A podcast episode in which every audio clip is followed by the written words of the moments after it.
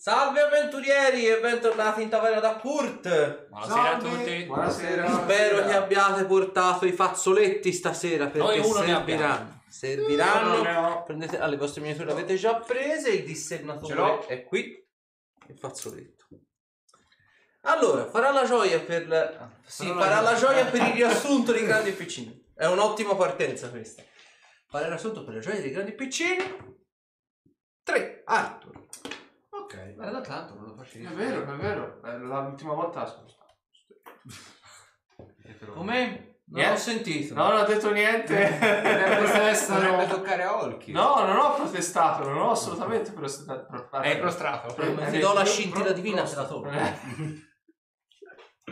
Dovrei morire per togliermela. Appunto. No! Dai, dai. Va bene, va bene, va bene. Allora, riassunto. Nelle puntate precedenti. Ci vuole un'arpa. Esatto. allora, eh, abbiamo cominciato la scorsa sezio- sessione con l'amaro in bocca. Asminov eh, ci aveva lasciati e Mirumbert si era preso le scintille divine di Asminov beffando tutti quanti, dagli arcimaghi a noi. Raccolti un po' i cocci e sfogata un po' la rabbia del momento, abbiamo lasciato il nostro piccolo pensiero ad Asminov.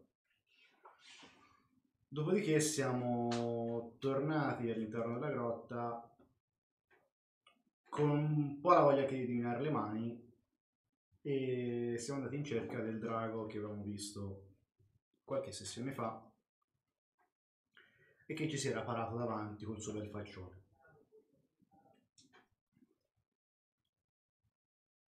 Arrivati alla porta abbiamo scoperto che a quanto pare il drago se n'era andato, o perlomeno così ci è sembrato. Siamo riusciti quindi a entrare comunque nella, nella sua tana, così, così vogliamo dire, passando per eh, l'ingresso secondario. La porta che avevamo visto, cioè l'ingresso o l'uscita, forse è meglio chiamarlo, che avevamo visto passando per il corridoio che ci aveva portato poi alla scogliera, l'abbiamo fatta, sal- l'ha fatta saltare in aria il buon Cassasir che ci ha aperto così appunto la strada per questa nuova Polverizzato. per questa nuova stanza. Chissà da chi. Esatto. Un simpatico beholder viola che è un grandissimo cacacazzi. Ha una passione smodata per il di- disintegrare. Esatto. Fatto la conoscenza di questo buon tempone, ci siamo... Ci è stato aperto un varco all'ingresso sempre della... di questa grotta che ci ha portato all'interno di un dungeon, un piccolo dungeon, se così vogliamo dire, nella quale erano collocate tre porte che ci avrebbero portato da qualche parte, in un luogo che poi Ruderick avrà, aveva scoperto essere molto proficuo. Molto proficuo. Ci sono state delle prove da, da- da affrontare per recuperare le chiavi per aprire la porta. Ci sono stati dei salti nel vuoto. ci sono stati dei bagni di lava e ci sono stati Degli accioli da sciogliere. Esatto, degli accioli da sciogliere. Per due volte, ricordiamolo bene. Esatto, esatto. Per ben due volte perché una volta giustamente recuperate le, le chiavi, come dicevo, il buon Malocchio ha avuto voglia di divertirsi, è un simpatico buon tempone. Esatto. Visto che aveva un desiderio di utilizzare una volta l'anno, ha giustamente pensato di divertirsi con noi e farci rifare le prove per una seconda volta. Chissà per merito di chi. Eh. Recuperate le chiavi una seconda volta, siamo riusciti a entrare in questa stanza. In realtà abbiamo scoperto le tre porte portavano a un unico grandissimo salone, all'interno del quale c'era una scintilla divina. Non sapevamo chi doveva prendere la scintilla e chi no, chi ne fosse degno e chi no. Abbiamo quindi pensato di avvicinarci tutti quanti alla, l'artefatto, non so se può definire un artefatto, per far scegliere all'oggetto chi fosse il suo portatore. E il portatore designato è stato appunto il buon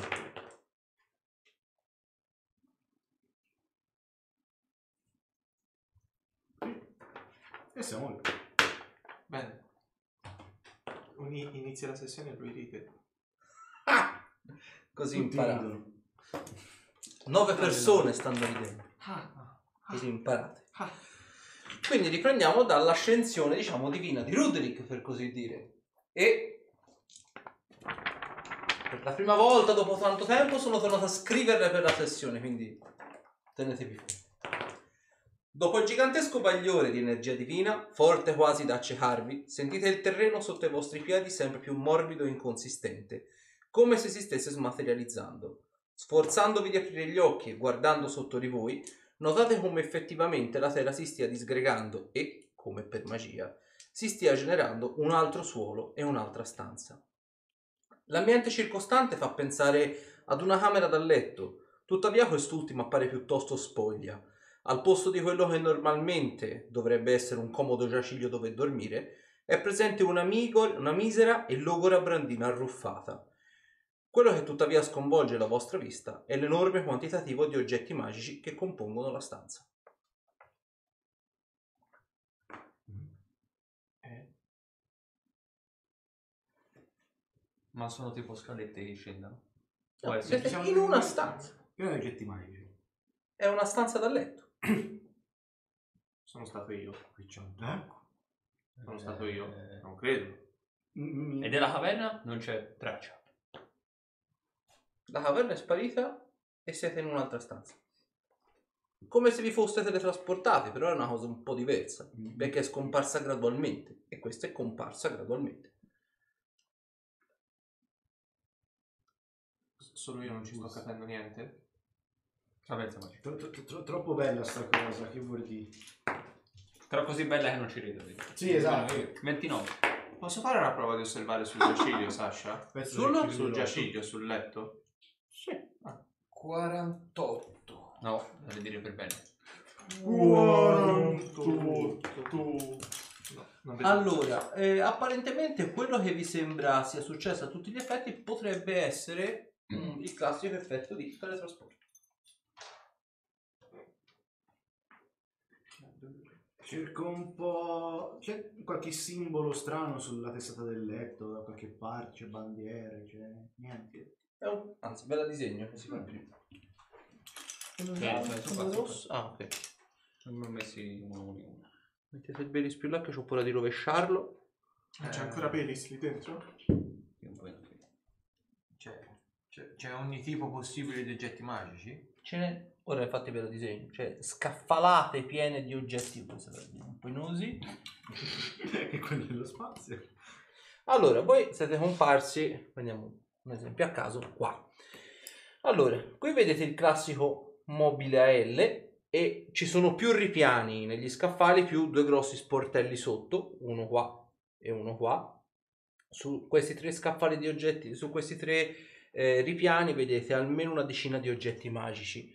Qui vedete quello che apparentemente potrebbe essere il giaciglio e qui quello che è un misero camino, per così dire. È scavato nella pietra, ma anche la cappa fumaria è qualcosa di ricavato in modo molto grezzo e rozzo, quindi di conseguenza se venisse acceso un fuoco qui dentro si riempirebbe di fumo tutta quanta la stanza. Un logoro, anzi logorissimo tavolo con quattro seggiole, di cui vedete praticamente quella che sembrerebbe essere una spada dal forte bagliore magico e poi infine un'altra libreria con almeno due scaffali e anche qui contate almeno una decina di oggetti magici.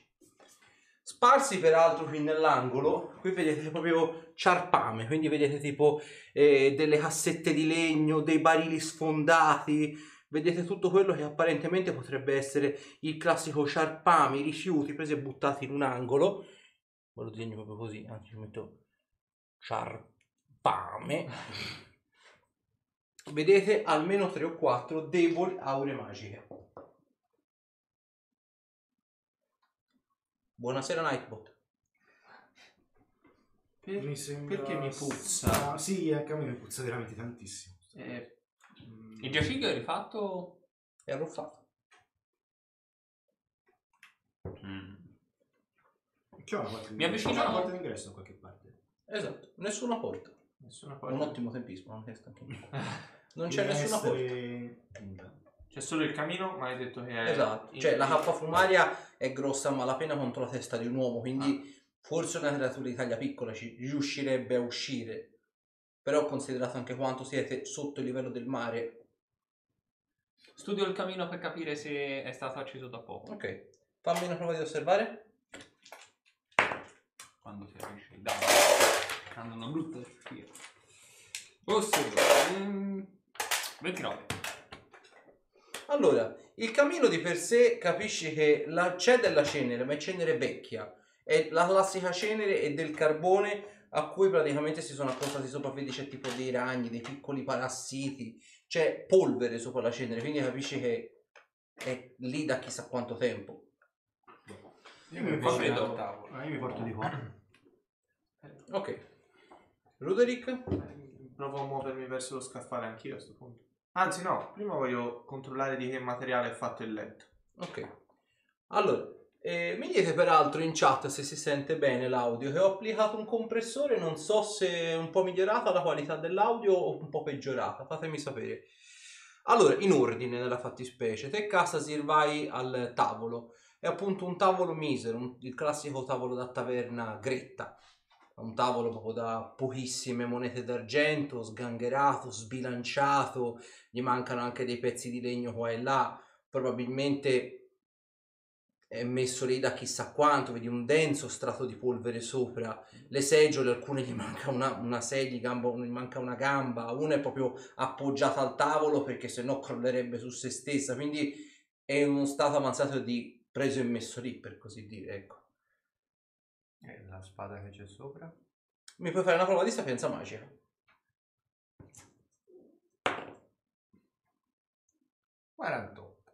Che ce l'hai? Oh, non 47, non 40, 48, sempre. Allora, vediamo un po' cosa ti faccio cicciare fuori.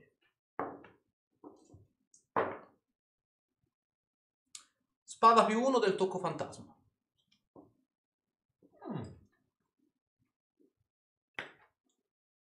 La, la prendo. Vedi che il... È una spada lunga. è una spada lunga. La lama di per sé, eh, vedi che appunto è molto polverosa, però essendo un oggetto magico è perfettamente affilata e bilanciata, ovviamente. La manifattura ti sembra molto, molto vecchia, soprattutto la parte del pomello e la parte del, parama- non del paramano, diciamo dell'impugnatura, per così dire. Sembra essere una lavorazione datata che ora, non per una questione di moda, ma per una questione di manifattura, anche di cura, di lavorazione che ora non usa più. Sembra una manifattura molto vecchia questa. Sul tavolo ci sono incisioni, robe strane. Capisci probabilmente la, sta- la spada, anche per come ora la alzi, c'è proprio il segno della polvere tutto intorno alla spada. Capisci probabilmente è stata presa e appoggiata lì. Abbandonata quasi in un certo senso. Non la segno da parte. Ruderick? Eh, boh, io faccio, do un'occhiata al letto, sopra, sotto, cerco di ricondurre anche solo per allusione mentale qualcosa a qualcuno che conosco anche per come è fatto il letto. Ok, fammi una prova di intelligenza. 13. Allora, apparentemente il letto ti sembrerebbe essere innanzitutto per una creatura di taglia media, quindi sicuramente una creatura di taglia piccola lo troverebbe troppo grande, una creatura di taglia grande ovviamente non ci starebbe nemmeno, né come larghezza né come lunghezza.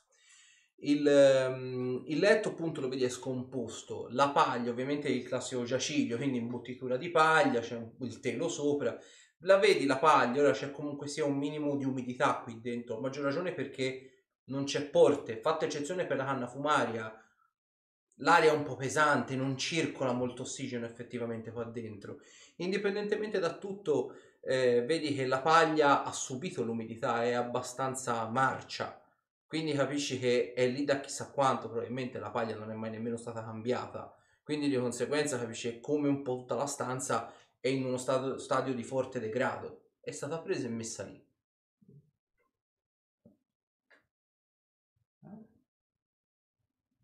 Eh, beh, ehm, sembra che anche il letto sia qui da molto.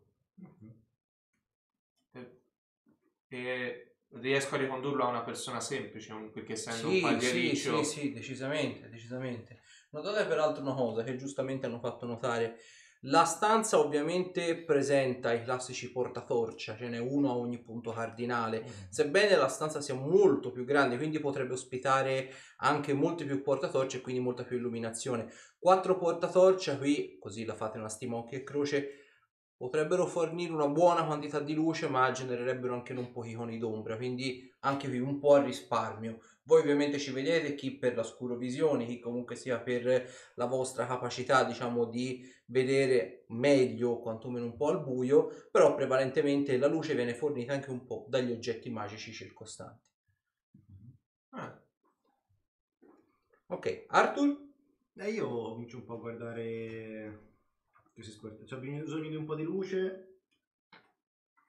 Nel caso proverò, provo a avvicinarmi, anzi, prendo una torcia, c'è una torcia inestinguibile e Ok. dico un po' di luce se c'è bisogno. Ok, allora considera che ovviamente la parte degli scaffali è uno dei, dei punti più luminosi, cioè ovviamente c'è più concentrazione di oggetti magici, quindi c'è una Vabbè. buona quantità Vabbè, di luce effettivamente. Allora, ehm, mi parti a analizzare gli oggetti? Sì, sì, Eh, sì, comincio da, da una parte, comincerò da, da sinistra. Ok. In totale ci sono eh, 12 oggetti magici. Bene. Comincio dal primo. Vai. eh, andiamo bene. 50. No, vabbè. Quello è. Biglia di forza. Come Bella. Biglia di forza.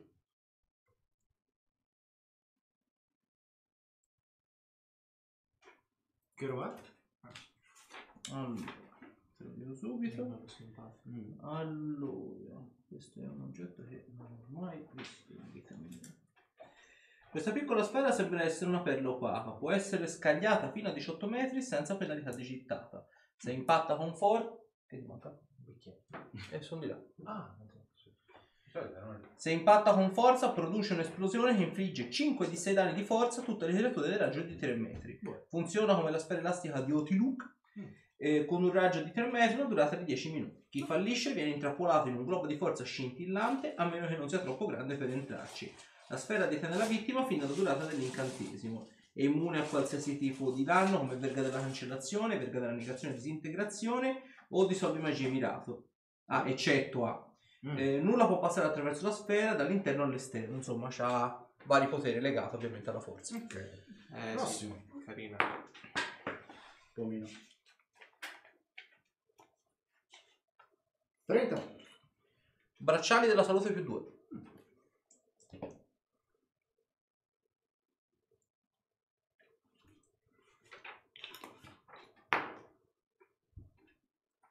Quarantanove. Mantello della resistenza più 2. Eh, mantello del carisma più 2, pardon. E te... 50. Stivali molleggiati. O molleggiati.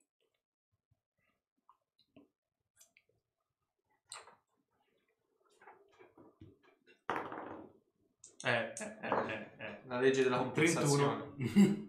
Pantofole del ragno. Vabbè, diciamo di base, eh, se fai proprio il, il meno... Ah, allora li, li identifichiamo come. Poi trovi, eh, quanti sono detti per ora? Eh, 5. Allora, borsa conservante di tipo 2, bracciali dell'arciere inferiore, due pietre magiche, prisma rosa polvere, Aspetta. Due pietre? Sì. Mhm. borsa dei trucchi marrone, Aspetta. No.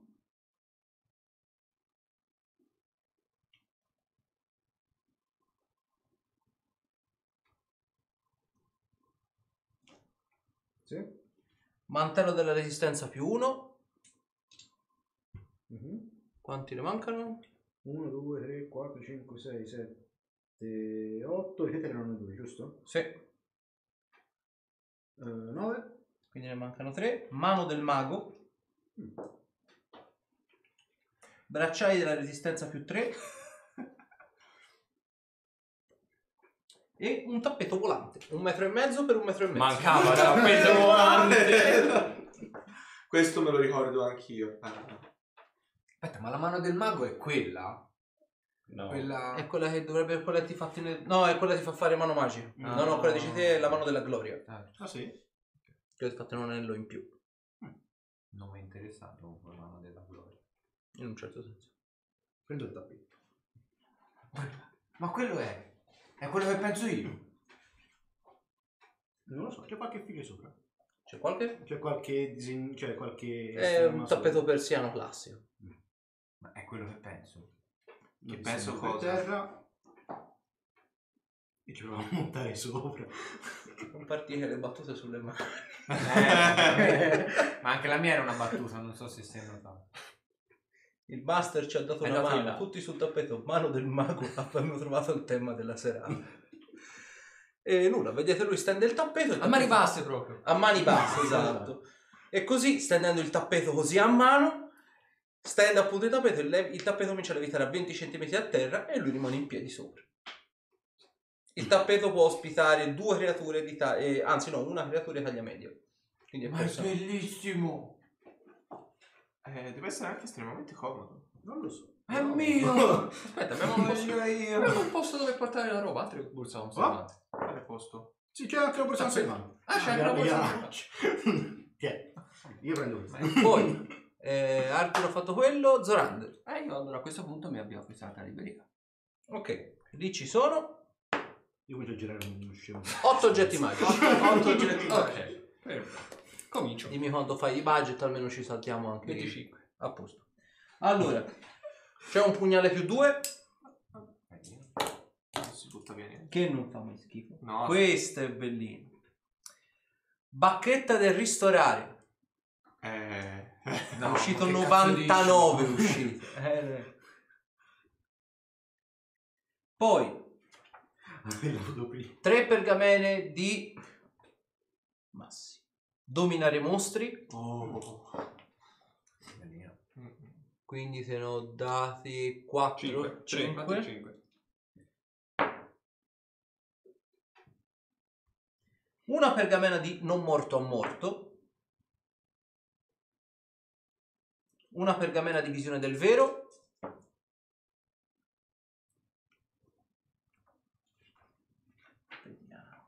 Iniziano ad andare a giro con la bandiera, che il gamma di influenza. Una pergamena di implosione. Eh vabbè via dai, è uscito, è uscito 95. Una pergamena di tempesta di vendetta. Senti, scusa. I dadi vi vogliono Sono male. incantesimi più sbagliati che ha un Eh sì, eh sì.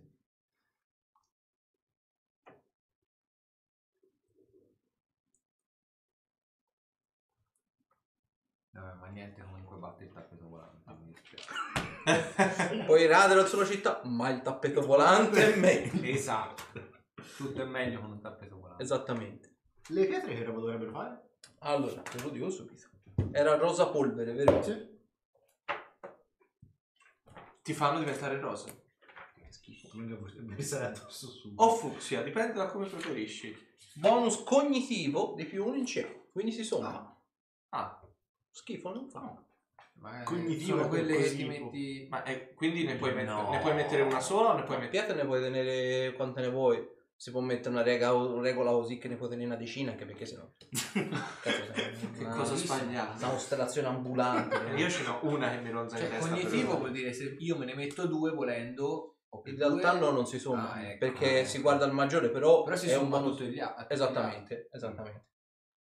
Stiamo facendo man basso. Allora, qui abbiamo un bel po' di roba. Eh, Ma io mi aspetta, metto a guardarla. Anche qui- Su- sul Eh, tappeto. Io, io, io guardo zona. Aspetta, Quelle perché- sono pergamene. Mi Esattamente. sembra- Mi sembra che lì dentro ce ne fosse altra roba. Comincia a razzolare nel centro.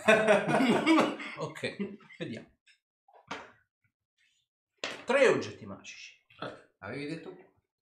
Quattro? Prima avevi detto quattro aure magiche. Ah, ok. allora Minori, però. Minori.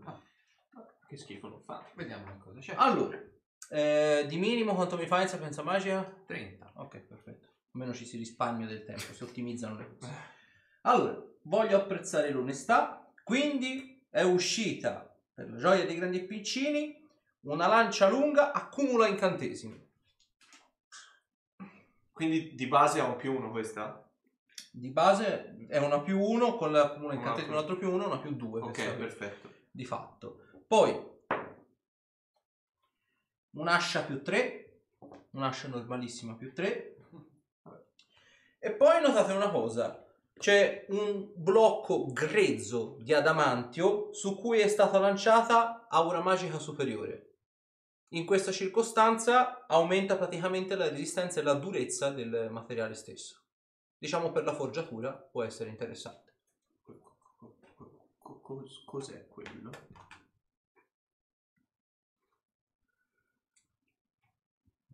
Adamantio, aura magica. Una cosa è certa, chi abitava qui o era un avventuriero Mm. o non era povero in canna. E noi li stiamo portando via vieni, tutto. vieni, quelli, vieni, vieni, quelle lasciano, non ti Sono tre. preoccupare.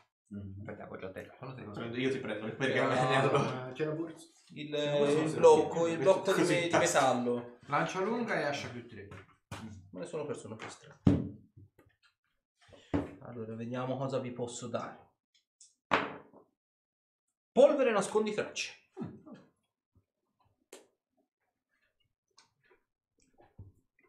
Che cos'è quel blocco? Mi, mi avvicino a cambio incrociata lì. Sul tappeto. Allora. che mi vedi arrivare con questo? Fammi una prova di sapienza magica, Astasir.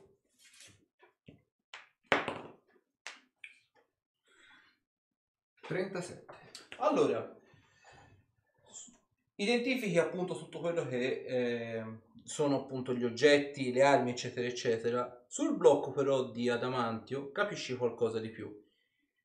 Per contro... Diciamo che l'oggetto di per sé non è propriamente maledetto, però porta di per sé una controindicazione, nel senso che qualora venga utilizzato per forgiare un'arma, può essere utilizzato anche per un'armatura completa, o due armature di taglie medie o quattro armature di taglia eh, di, mm, leggere. Oppure volendo anche due armi, due armi pesanti a due mani o quattro armi diciamo a una mano.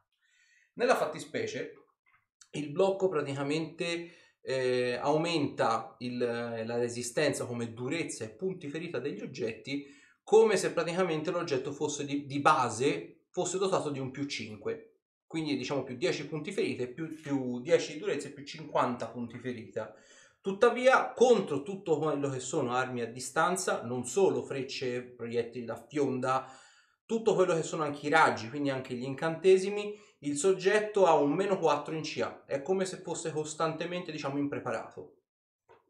Ha una specie di magnete per così dire ecco.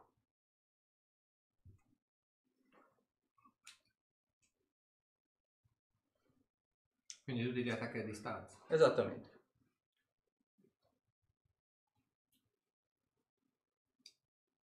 Chi avete trovato? Io ho Io ho un un monte di letto. pergamene. Quelle sono molto interessanti. E una bacchetta. Che potrebbe essere Il interessante. blocco è Più un molto pugnale. interessante. Oh, que- quelli ve li lascio. Allora, non so se è maledetto, Mm. se vogliamo chiamarla maledizione. Può essere utilizzato per forgiare o un'arma, o un'armatura ovviamente, o più armi o più armature. Un bel blocco. E ne aumenta la resistenza, insomma, la durezza parecchio. Sento che c'è un mai in arrivo. Ma Ma un'arma o un, eh, un'armatura creati con questa praticamente attira gli, mh, tutti gli attacchi a distanza, comprese frecce, pugnali, incantesimi, verso l'oggetto forgiato con questo materiale. quindi saremo, sarebbe punta fondamentalmente spinta, sì. indistruttibile, ma diventeremo dei bersagli ambulanti. Sì. Bene. Non ci vedo nulla di male. Non la puoi portare una cosa del No, genere. Se no. volessi farti un'armatura con questa rimarresti piantato per te. No, è troppo pesante. Sì. Allora, provo a prendere. Lascia. Qu- quanto può pesare un blocco di adamantio più o Per meno? farci un'armatura No. completa tanto. peserà tipo un 60 kg Riprendilo! Riprendilo! Riprendilo! Sei un dio graciolino. Ah! Un dio grafico. Ah, cioè, eh, eh. Eh vabbè, non ci è ancora abituato. Beh, ok. Abbiamo trovato diversi oggetti Mm. interessanti, anche per la spada non è male. E ora non abbiamo via d'uscita. No, allora dobbiamo capire No, di chi è eh, questa di stanza. chi è? E per riconduzione mentale la prima cosa che mi viene in mente è, non lo so, Asmino. Asmino. No, non ci sono Eh, io indicazioni. ribalto il letto. Esatto. Vedo se c'è qualche incisione sotto. Butti, rovesci la paglia, la No, no, fuori. no, Ah. lo tiro su tipo così. Niente. Sotto il Come- tavolo? Sotto le seggiole? Bene, adesso sappiamo che non sappiamo perché ci fosse tutta sta roba qui. Per- Dentro il camino. Fammi una prova di osservare.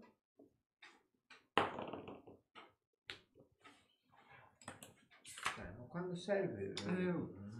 però prendo il 20, eh. Porca miseria. 21. Allora, il, eh, vedi che ci sono apparentemente degli scarabocchi, delle rune di per sé, però non riesci a comprendere cosa ci sia effettivamente scritto. Parte interna? Zorander.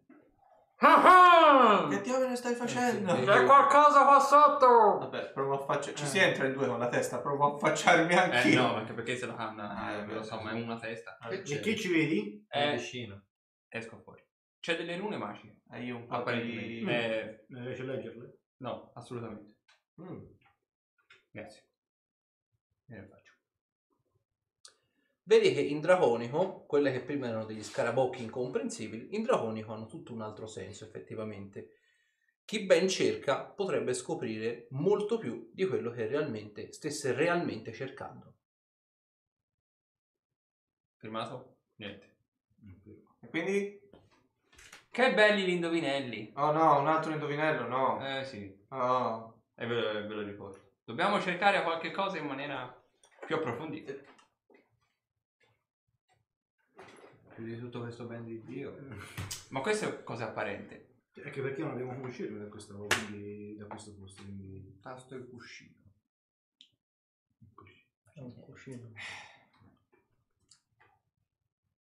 Oh, Io eh, provo a cercare sulle... quelli che tengono le torce. Ok, fammi una prova di cercare. 33. Allora, vicino a uno dei portatorce, senti praticamente che è Ah. come se ci fosse, diciamo, Grazie. qualcosa. Vedi, è il classico muro di mattoni grezzi. C'è qualcosa nel muro, incastrato dentro il muro. Sembrano essere appunto dei mattoni un po' crepati, quindi di conseguenza se- o è qualcosa che sia incastrato, però mettendoci le mani appunto ci sono molti coni d'ombra. È come se ci fosse qualcosa di invisibile a fare da tappo. Che... mm? eh, Che c'è? venite un attimo e me- me- vi avvicinate. Mhm. Io provo a... C'è modo di infilarci le mani dentro? È perfettamente adagiata tipo a scomparto, tipo così. Ah. È come se fosse tipo una specie di blocco di legno, tipo o qualcosa della tipo 30-40 cm, perché lo senti più, più malleabile, più, leggermente più morbido rispetto al mattone. Sembrerebbe quasi legno al, al tatto. Che c'è? No, Che c'è? Non lo vedete anche voi? È tipo... Si può tirare? Provo a Prova tirare. fare forza. Allora. L'attivazione della leva permette l'apertura di uno scaffale segreto, al cui interno sembra essere presente un oggetto magico tanto datato quanto insolito. Galleggiando nell'aria come se levitasse, una gigantesca sfera di cristallo emerge dallo scomparto e si fa largo tra di voi. È piuttosto polverosa e poco utilizzata, tuttavia riuscite distintamente a vedere quello che sembrerebbero dei piccoli bagliori al suo interno. Sebbene l'oggetto sia magico, la sua luce, elemento contraddistintivo della potenza di un oggetto magico, è piuttosto tenue, contrariamente a quelle, delle- a quelle presenti all'interno di essa. E vedete questo globo che fluttua e si poggia nel mezzo della stanza. E Provo ad che- avvicinarmi dare un Che, che diamine sarebbe? È polveroso, dicevi. Sì, palesemente polveroso. È Esatto. grosso. Provo a esaminarlo un po'. Mm. Voi quanto? Taglia grande? Ah, C'è un cencio o qualcosa da qualche parte? Sì, Io provo a esaminarlo, sì. Ah, anche io. Ok. siete sicuri sia sicuro toccare quel coso? Assolutamente sì. No. 42. Ok, avete fatto ora Sapienza magica. Sapienza magica. Ok. Riesaminare. Allora, dopo la vostra ispezione comprendete inequivocabilmente che quello che avete davanti è un filatterio dove un incantatore può immagazzinare ricordi, pensieri o addirittura sogni. La traccia magica che permea l'oggetto è molto debole, come se non venisse utilizzato, utilizzato da moltissimo tempo. Seppur tenue, la sfera brilla di una cupa luce magica color carbone. Ognuno dei ricordi sembra essere un vero e proprio flusso magico a sé stante, levitante, nel- levitante nella grossa sfera come fosse dotato di vita propria. Non sembra esserci gravità, liquidi o forze fisiche a guidare ognuno di questi filamenti magici. Il filatterio presenta decine e decine di flussi magici, alcuni più brillanti, altri più tenui.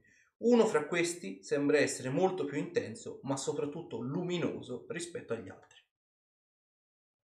Ma pa- è un filatterio. Eh, si capisce come attivarla per... eh, Apparentemente la sfera è tipo le classiche sfere quelle che andavano quando noi eravamo ragazzini, quelle elettriche. Mm. Basta appoggiarci vicino la mano e automaticamente focalizzarsi sul, sul filamento magico, sulla traccia magica e automaticamente la traccia magica reagisce praticamente al desiderio dell'incantatore. Appunto questo è utilizzato per immagazzinare anche sogni, anche semplicemente dei pensieri, delle idee o anche dei ricordi nella forma diciamo più potente dell'oggetto per così dire. Io direi di toccarla tutti insieme cioè, E vedere quello che c'è dentro. e vedere Sì. quello che c'è dentro. Sono anche curioso di vedere quello che era. Focalizziamoci sul bagliore più, Quello più grosso, più Mm. potente. Probabilmente è l'informazione più grossa. Mm, va bene. Eh, cacchio! Ah, Zotto. No. Vabbè. Quindi vi focalizzate su Il filamento è quello più, luminoso. Ok. Interagendo con il filamento magico, nel centro della stanza si materializza insieme alla sfera una vicenda che tristemente è ancora immortalata nelle vostre menti, l'uccisione di Asminov. Indelebile, inaspettata e oltremodo crudele. La scena pro- viene proiettata come se un falco avesse volteggiato sopra le vostre teste e avesse ripreso completamente la vicenda, descrivendo ognuna delle vostre espressioni, in ogni minima drammatica sfaccettatura. Rivedete per intero la presa di posizione quasi infantile da parte di Asminov nel chiedere delle scuse, scuse che purtroppo arrivano troppo tardi. Infatti, qualche istante dopo, vedete comparire le tre masse gassose, ognuna di colore differente, rappresentante l'arcimago di riferimento. Fluttuano nell'aria, quasi come se non subissero gli effetti della gravità e del vento. Le vedete vorticare, quasi come se questa mutazione fosse un riflesso involontario a loro rimuginare sui fatti e sugli eventi che inevitabilmente sarebbero accaduti soltanto qualche momento dopo. I tre arcimaghi, dopo aver intimato ad Asminov di ritrattare la propria scelta, cominciano a modellarsi emettendo un vero e proprio flusso magico congiunto. Nel manifestare questo incantesimo cooperativo, il ricordo comincia a presentare immagini distorte e alternanti, come se fosse presente un disturbo magico, probabilmente derivante dall'enorme potenza dell'incantesimo destinato contro di lui. Sebbene sia piuttosto tranquillo, è conscio del fatto che un simile incantesimo potrebbe degenerare in un'esplosione per voi fatale. Lo vedete per la prima volta preoccupato, non per sé, ma per voi. Il suo darvi le spalle non vi ha fatto comprendere completamente il suo stato di angoscia, ma vedete soltanto adesso il suo volto, potendo percepire appieno la sua preoccupazione. Vi invita a scappare, a mettervi a riparo. Purtroppo a niente sembra servire questo suo consiglio, e in men che non si dica, il dramma si trasforma in tragedia. Dopo l'intimazione da parte dei tre arcimaghi nel far ritrattare la propria scelta, l'enorme sfera di energia viene scagliata contro Asminov, che erige una massiccia barriera di invulnerabilità violacea. Non sapete se questo incantesimo avrebbe protetto parzialmente o totalmente Asminov dai danni imminenti, tuttavia lo vedete sicuro di se stesso e della propria magia. Ed è proprio questa sicurezza che lo spinge a creare i tre muri di forza eretti per schermarvi da ogni minaccia. Con un sorriso beffardo e quasi sbruffone, Asminov si prepara all'impatto. Pochi attimi prima dello schianto, dal punto in cui state visualizzando il ricordo, sentite un piccolo e impercettibile sussurro nel vento. sembrerebbero delle parole magiche, tanto delicate quanto pericolose, tanto da far cambiare radicalmente l'espressione facciale di Asminov, ora più che mai impreparato contro questa variabile inaspettata. La sfera di energia scagliata dai tre arcimaghi sembra mutare nell'aspetto e debolmente anche nel colore, tingendosi di una tenue quanto luminosa aura color carbone. Senza ombra di dubbio, chiunque abbia pronunciato l'incantesimo nel vento non ha intenzioni pacifiche. Per la prima volta vedete Asminov visibilmente terrorizzato, conscio del fatto che non avrà tempo per costruire una difesa da questa nuova minaccia.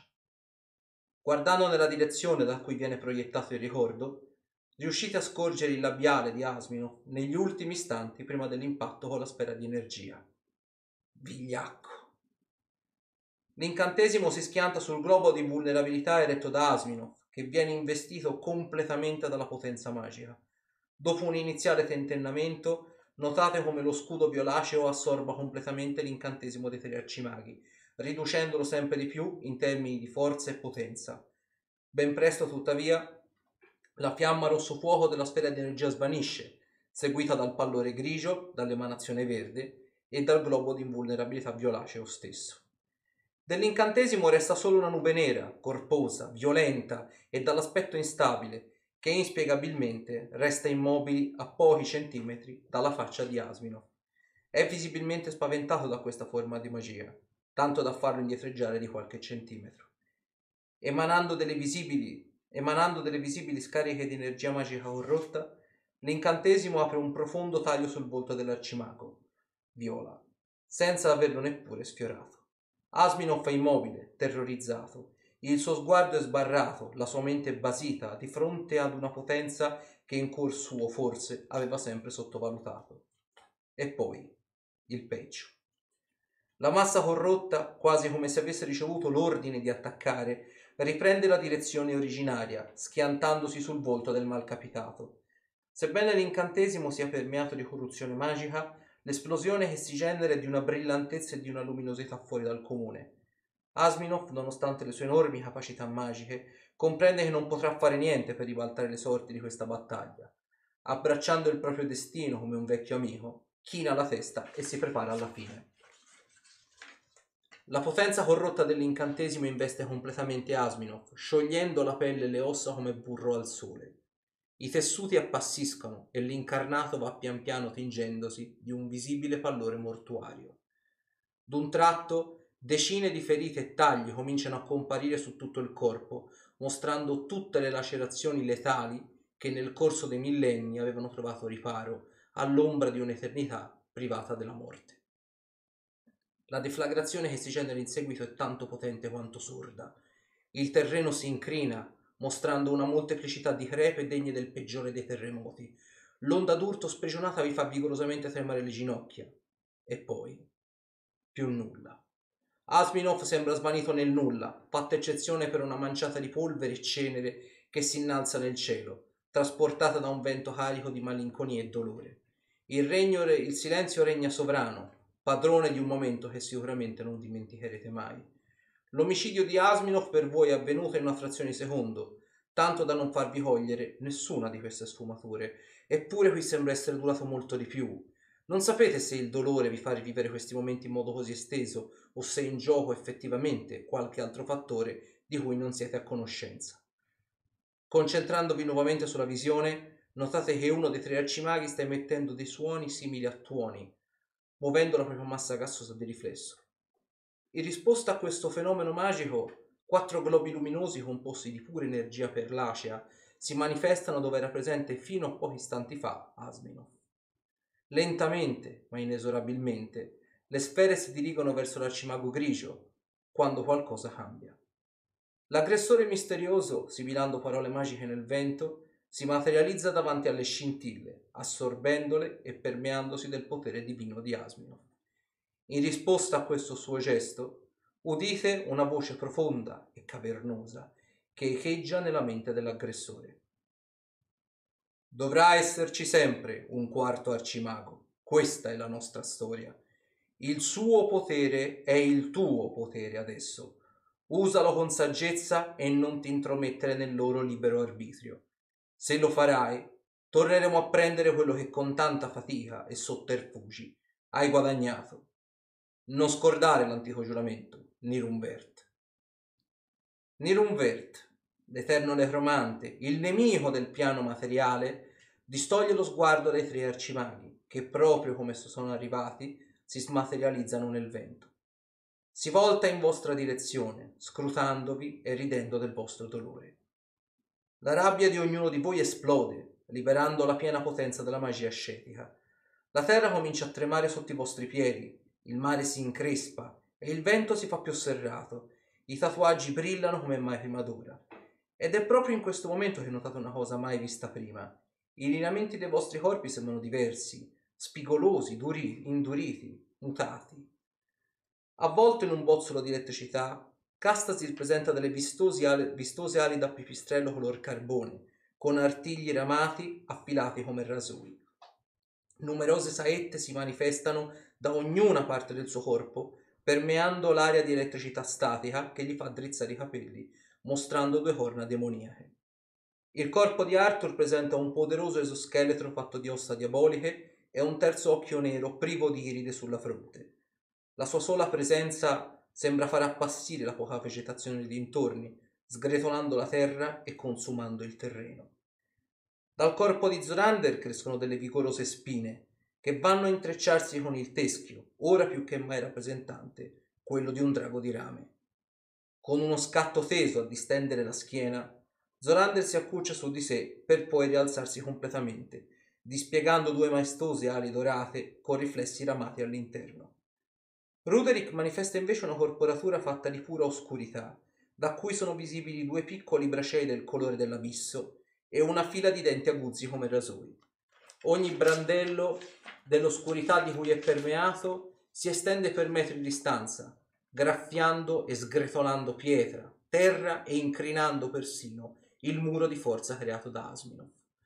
La magia ascetica ha estratto ed amplificato le vostre discendenze, certo, e ha mostrato il vostro reale potere. Conscio di quello che ha appena visto, Bert smette di colpo di ridere. La vostra furia non è uguale, tanto da scagliare ogni incantesimo immaginabile contro l'assassino di Asmino. Purtroppo la rinnovata potenza divina sembra averlo reso invulnerabile e immune da ogni minaccia. Gli dei non possono sanguinare, ingenui. Con fare beffardo, Bert vi guarda un'ultima volta e si teletrasporta. Arrivato nella sala del trono, che tristemente avete visto durante la vostra prigionia, Nirunverte si siede sul trono, tirando un profondo sospiro di sollievo. Rimane per diversi minuti a fissare il vuoto, mentre un fischio ad altissima frequenza comincia a farsi largo prepotentemente dentro il suo cervello. Il necromante si mette le mani alla testa, come se avesse un violentissimo attacco di emicrania. Il suono si fa sempre più disciplinato e comincia piano piano ad assomigliare a una voce che avete udito fino a pochi minuti fa, la voce di Asminov. Oggi come allora non sei cambiato di una virgola. Sei la solita serpe vigliacca e traditrice, destinata a rimanere nella solitudine della non morte. Oggi avresti potuto fare la differenza, e in effetti l'hai fatta, squilibrando un potere che ti sarebbe che mai ti sarebbe stato dato di diritto. C'è un motivo per cui ti abbiamo da sempre deciso di escluderti dalla nostra enclave. Tu non sei degno di fiducia e non lo sarai mai. Avevi un'occasione di riscatto quando hai incontrato Arthur. Potevi insegnargli il tuo dono e ricordare anche solo parzialmente cosa significasse essere umani. E invece, come al solito, hai pensato a te stesso, torturandolo e utilizzandolo come una delle tue tante cavi degli esperimenti. Sei una creatura vile e ben presto comprenderai che coloro che hai fatto incazzare, anche se non sono al tuo livello, ti faranno ben presto la pelle. Ci proveranno, magari falliranno, ma non, ti, non si perderanno mai d'animo. E non sarai mai in grado di comprendere quale sarà la battaglia per te fatale, tronfio nel tuo senso di onnipotenza. Questo è il loro retaggio, questa adesso è la loro missione.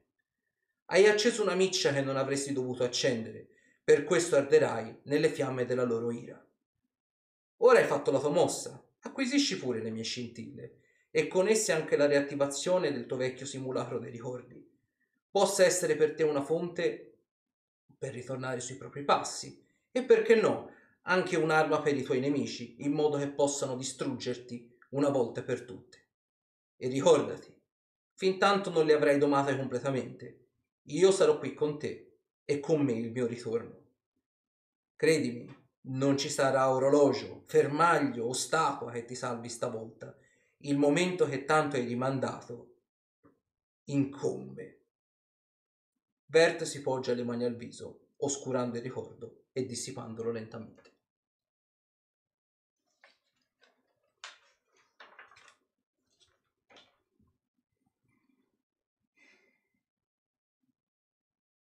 Beh,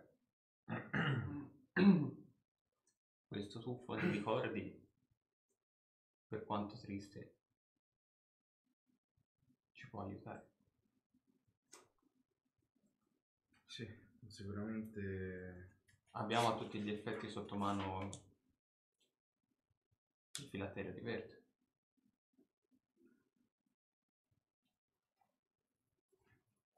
sembra essere un filatterio, effettivamente diverso, potrebbe essere. O comunque un luogo dei suoi ricordi. Il simulacro dei ricordi. In realtà Smirnoff ci avrebbe dato un, un grosso aiuto, se è come penso io. Ha detto non ci saranno fermagli, orologio o statua che ti salveranno. Che siano i filatteri? C'era anche qualcos'altro nella sua conversazione. Era, era una mia supposizione nel momento in cui l'ho visto accadere davanti ai miei occhi, ma Nirum ora è la bilancia dell'equilibrio, non può fare più di tanto. È Può blocca- sempre trovare il modo di fare qualcosa. Sì, Può ma sempre lui farlo mediante altri lo mezzi. può fare mediante altri mezzi, un- però non può più agire direttamente o si ritroverebbe gli altri tre contro. No, troverà un modo per farlo. Sì, su quello sì. Ah, comunque sia dalla sua parte numerosi lacchè che ancora non conosciamo. Sicuramente il periodo in cui si è nascosto l'ha utilizzato per uno scopo, non solo penso per cercare di portare via le scintille ad Asmin o acqua o qualsiasi altro arcimago avesse mosso un piede di troppo al di fuori della neutralità in cui sarebbe potuto, trovare una, una vulnerabilità. Sicuramente si è preparato, lo conosco, è fin troppo pianificatore. Beh, per- però comunque sì. ha avuto relativamente poco tempo per prepararsi. Dopo tutto quello che è accaduto, A me, sembrava sincer- a, me sem- a me sembrava sinceramente atterrito da quanto accaduto, soprattutto dalla Non voce di Asminov nella... no- non si, aspe- non si aspettava questo resoconto Esatto. di, di Asminov o questa... Non, si aspe- però non so cosa avrebbe fatto Asminov alle scintille. Probabilmente ci ha impresso un messaggio o qualcosa. O forse una parte voi, sua anima probabilmente è ancora attaccata a quelle ma voi potete avere idea di quanto le abbia avute con sé quelle scintille? Eh, per Tanto, tanto tempo, tanto tempo. Quindi è probabile che Potrebbe siano... aver fatto come fanno i necromanti con, Con i con i filatteri. filatteri. Sì, Avrà legato parte della sua anima alle scintille. e fino a quando non verranno corrotte interamente, le, le scintille rimarranno pregne della sua anima. Quindi questo ci fa pensare che abbiamo anche tempo. Perché Sì, non no. credo che sia una cosa che potrà fare da un giorno all'altro. Bis- Vediamo- il, il eh. discorso è che bisogna farlo uscire fuori allo scoperto adesso. Cioè, bisognerebbe capire qual è il suo adesso attuale piano. Ora sicuramente Il suo piano sarà- iniziale era quello di prendere le scintille. Le Ora scintille sicuramente si sarà andato a nascondere nel punto più buio e oscuro del piano materiale. E probabilmente in uno dei punti in cui lui abbia a disposizione forse tutti e quattro i suoi filatteri? O quelli No, specificati nel no, messaggio? quelli- Non quelli li tiene Siamo sicuri che sia ancora nel piano materiale, momentaneamente. Avendo Potrebbe acquisito essersi- 4 scintille di mine potrebbe essere essersi anche spostato andato dove. un altro piano. Rimane il fatto che dovremo cercare di Considera- uscire di qua per capire quello che sta succedendo sul piano effettivamente. Cioè, per sulla vedere nostra quanto terra. di ciò che ci è stato riferito è Sì. vero. Esatto. Comunque considera che se io, comune mortale, posso creare un inc- con un incantesimo un piano tra i piani. Sì, sì, sì, no, no, no, lui sicuramente avrà fatto una cosa di molto più. Rimane il fatto che non è ben individuabile. No. Sì, ora la cosa migliore da fare è, come ha detto Ruderick, torniamo a casa. Ma come? Ma come? Di, di questo cosa ne facciamo? Lo distruggiamo? Sarebbe Cosa interessante allora, allora, perso dietro per continuare a studiare. Facciamo... Eh, ma- que- allora, questo sicuramente mantiene i ricordi di Ninubert. Cosa succede se viene distrutto? Non ha più accesso ai suoi ricordi, cioè...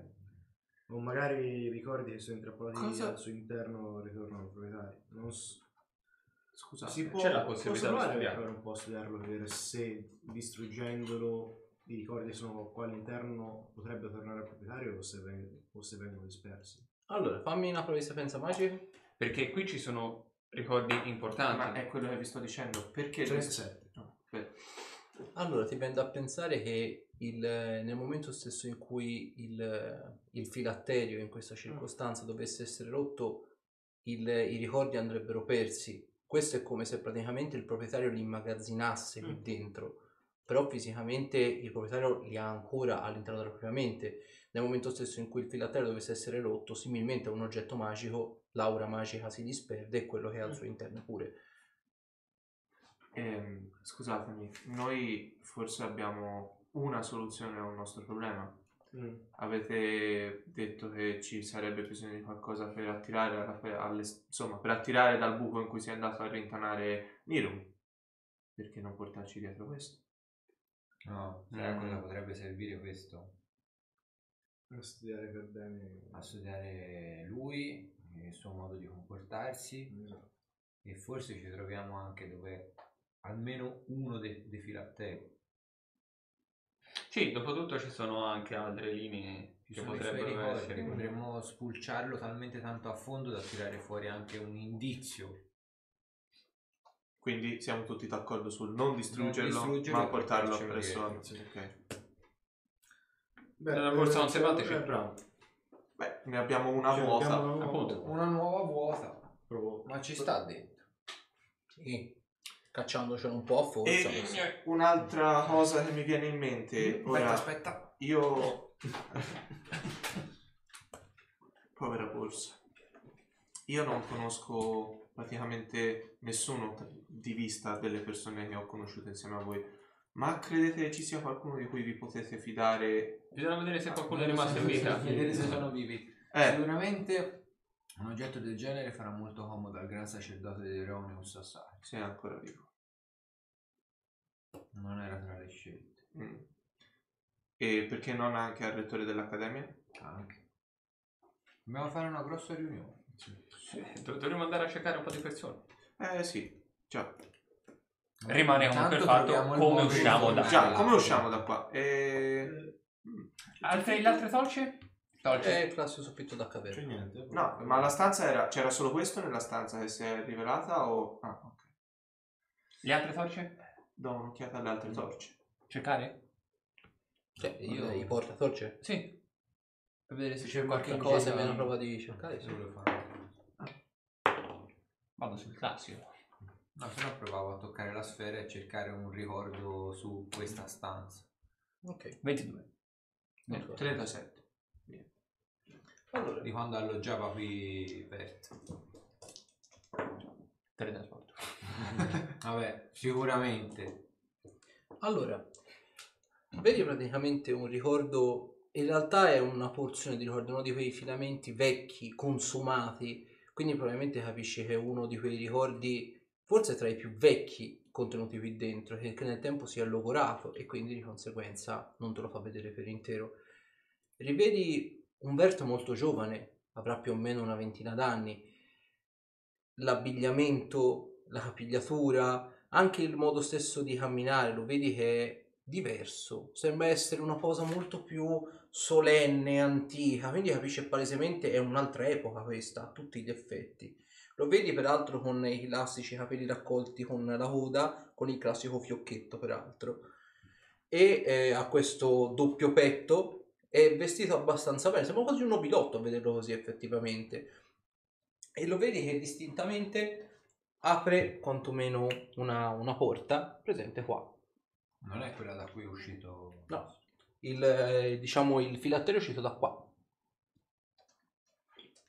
Apre una porta da lì, lo vedi che la richiude con molta grazia, con molta quasi come se avesse timore di fare rumore.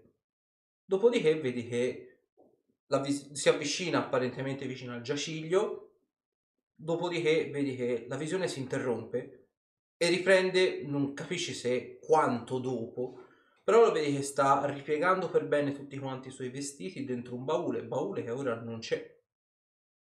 Dopodiché chiude il baule e il ricordo si interrompe.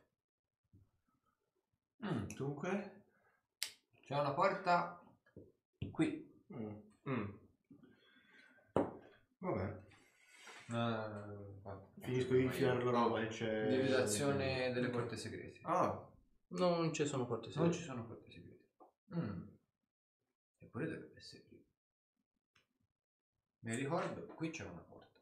forse è stata semplicemente murata? No, non. Per fare questo. Quindi dobbiamo andare di... Lav- eh, lavoro Non pesante. Arriva il cervello. Arriva il martello. Giusto? Sì. Abbiamo martelli? No, ma abbiamo una spada in metallo stellare. Che credo... O gli tiri contro quel blocco di equivale prima. con, al- alla davanti. Quindi come qualcosa di prima. Che bella cosa. Comincia a tartassare la parete di pietra. Ok, ovviamente l'adamantio è bello duro come materiale, quindi è come tirargli con un piccone resistentissimo, affilatissimo e penetrantissimo. Quindi ti metti lì per una decina di minuti, ogni martellata fa tremare la parete e senti che effettivamente rispetto ai mattoni disposti nel, nel resto della stanza sembra essere un pochino più vuoto, cioè senti è bello pieno, quindi capisci appunto è stata murata qui il- la parete, però effettivamente dietro sembra esserci qualcosa. Quindi mettendoti lì a martellare contro il muro, dopo appunto una decina di minuti riesci a aprire un piccolo varco e un pochino di ossigeno filtra. L'aria sembra essere anche pulita, effettivamente più ossigenata, sembra quasi la classica aria di campagna. Siamo. Eh, E da lì come ci passiamo? appunto. Posso andare avanti? Possiamo dargli una mano? No, non credo. No. lancia il mattone. Il mattone ce l'ho io. Appunto. Lanci il mattone. Posso usare i calcinacci e tirarli contro la parete se vuoi. Continuo a tartassare la parete.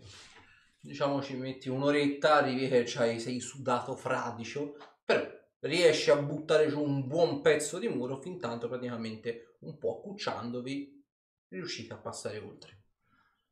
Distintamente come lui apre il varco, vedete che è un tunnel abbastanza piccolo, angusto, un po' tipo quelli che si potrebbero effettivamente creare in miniera e alla fine di questo tunnel non riuscite a quantificare più o meno i metri, però si vede la luce. Beh, direzione obbligata. Eh sì, Sì, sì, ma sì. con cautela. Con cautela. Adagio, adagio. Chissà dove usciamo. Ok, dopo quanto? Una ventina di secondi, appunto, per più o meno un centinaio di metri scarsi, uscite fuori e vi ritrovate in quello che sembrerebbe essere una piccola zona di montagne. Il clima non è freddissimo, sebbene sia eh, la fine ottobre, può essere? Si è perso la Sì, In realtà non, sai- non sappiamo quanto è che siamo lì. No, quindi- infatti. Comunque siamo entrati a ottobre, sì. Metà ottobre siamo a fine ottobre. Ok. Comunque, appunto, non sentite il freddo pungente dell'inverno, sebbene il clima sia appunto di montagna, vedete un po' di muschio, un po' di licheni.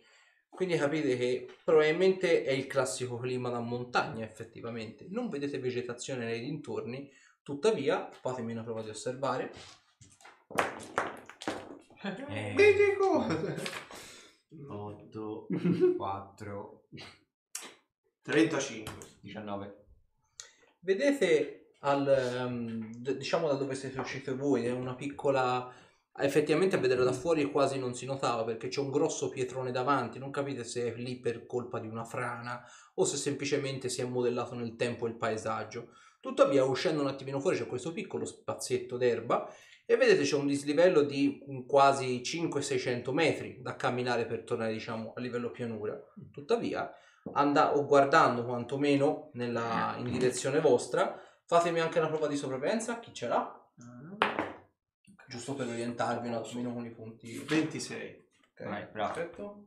Perché te non hai fatto? non hai fatto? Vedete praticamente che a nord eh, c'è una piccola, una piccola cittadina. Te, Rudy, che peraltro te la ricordi, è la cittadina di Kingsburg. Ah. Là c'è Kingsburg. Che? Eh? Mm? Già. E come ci siamo arrivati a King? Kingsburg. Già. Mappa. Beh, effettivamente siamo Punti. dei, trasport- dei trasportati, quindi potremmo Vabbè, essere se un no. po' ovunque. Tristi ricordi. Eh sì, specialmente quei monti. Beh, possiamo dire il lato positivo di tutto ciò è che... Un momento, un momento, un momento, un momento. Arthur, ti ricordi dove ti ha fatto piazzare i suoi, le, sue, le sue truppe? Vediamo un secondo la Perché se... Un po' ovunque. Eh, eh, al- per esserne si- sicuri, per sapere come muoverci, visto dove ci troviamo in questo momento. Non siamo più dove eravamo prima, siamo di nuovo fuori da quel posto. In realtà Sì, eh, in realtà... Non Dove- dove ci dici? Non si è salvato niente. Eh. Beh, intanto andiamo a vedere in che Ho condizioni cercato è King di Kingsburg. tampinare il meno possibile. No, no, ma non te, non te ne sto facendo una colpa. Andiamo in città e sentiamo se ci sono notizie del resto del piano materiale. Vediamo se c'è sempre una città. Esatto, è che il mio timore è di, di, di trovare qualcos'altro. Ma lei vada, Kingsburg trovi ceneri. effettivamente non mi ricordo. eh, No, no. Non ti preoccupare Arthur, andremo... Eh, cosa? Siamo a Kingsburg? Sì. Ok, ok, ok. Vabbè. Oh, possiamo andare a recuperare i cavalli a Astu. Cavalli? Eh sì, avevamo dei Eh, cavalli. Abbiamo lasciato tre cavalli e un... No, il cane a galoppo no. Mm.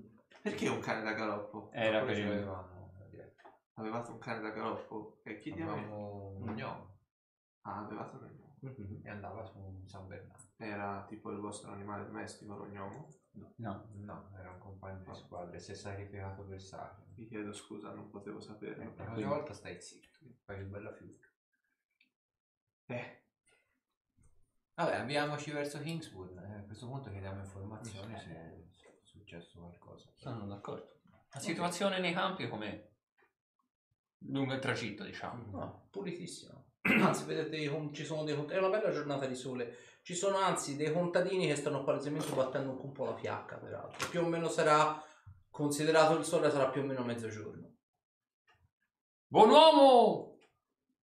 Io vi guardano, sì. Guardano, si parlottano tra di loro e fa... Chi vola? Chi vola? Chi vola? Siamo di passaggio! Venite, vi offro un pezzo di formaggio e del latte di capra. Ah, Direi che possiamo cominciare da qui. Sì, sì. Almeno facciamo due dialoghi. Siamo in quattro, è un problema? Assolutamente no, le mie figlie saranno felici di vedere degli uomini. no, no, no, no, Aspetta un attimo. no, mm, no. Mi torna strana la cosa, però. Allora, Mi puzza. Vabbè, andiamo a controllare. Arriviamo! a me sembra solo una persona estremamente ospitale, no? Eh, che vuole dare da trombare le figlie a quattro sconosciuti. Magari è solo certo. ospitale. eh, cioè. Magari sono brutto con, una morte. con molta circospezione. Ok. Vedete, il, il contadino fa eh, la, la classica pausa, diciamo, per tornare a ripocillarsi a casa, sebbene vedete che potrebbe continuare anche a lavorare, volendo il Mm. sole è bello alto, quindi forse anche il momento migliore della giornata, se non altro. C'è una piccola, una piccola fattoria, peraltro, distante da lì, e vedete il contadino entra e fa... Vi dovreste togliere i calzari, però. Guardate quanto fango che portate, se no. Ah, sì, eh, scusa. No, sì. sì, chiedo scusa. Fate- non fate caso a mia moglie, è una donna particolarmente avvenente, quindi avrà un linguaggio un po' rude, ma noi di campagna d'altra parte siamo così, l'accoglienza del sud. Io dissembro l'armatura. Guarda, che razza di stregoneria è mai quella? Come le dicevo, siamo avventurieri. Siamo avventurieri. Siamo temprati per i lunghi Eh? viaggi e per Volevo le disavventure. prima, ma me ne sono dimenticato. Ma non siete stregoni, vero? No, no, no, no, No, no, No, no, no. No, perché si dicono cose strane di quelle. Sparizioni in questi ultimi giorni. Ah, sì? Cose non belle. Ah, sì. Del tipo? Ne parliamo dopo. Volete Ma questo poi, scusi, formaggio le- oppure le no? sembra uno stregone.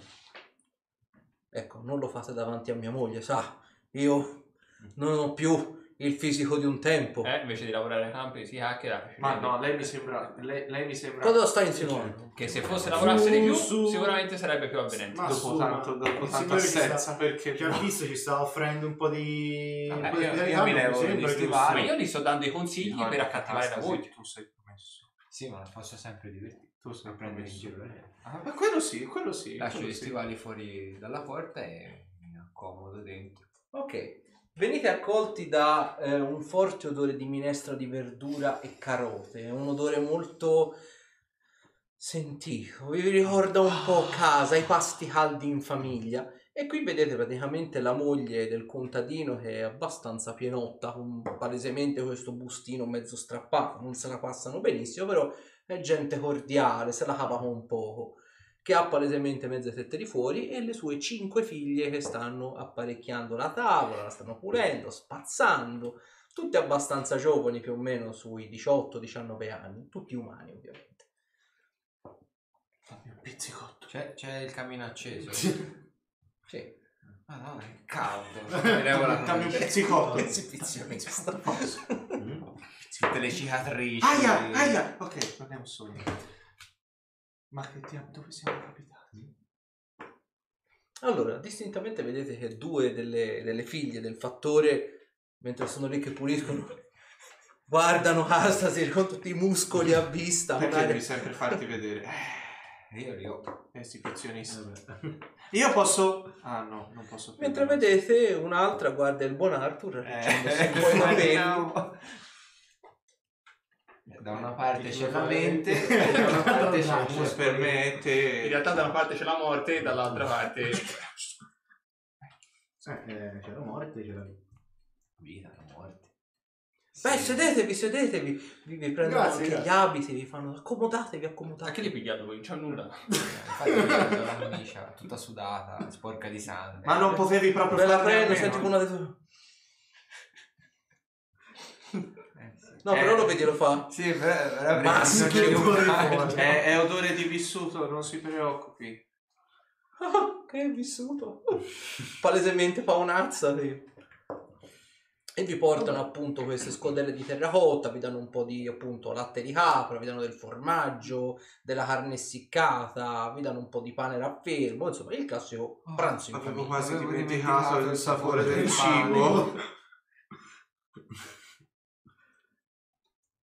del cibo. Vuoi interrompere quello che abbiamo mangiato prima? No, no, che avevo detto la stessa cosa contemporaneamente. Eh beh, sei un po' come... No, Ma non che flock dopo. No, ti spezzo il mito. No, stavo per dire, sei- posso stavo fare. per dire, sei un po' come un fratello. Vabbè, me, mi Comunque- risparmio.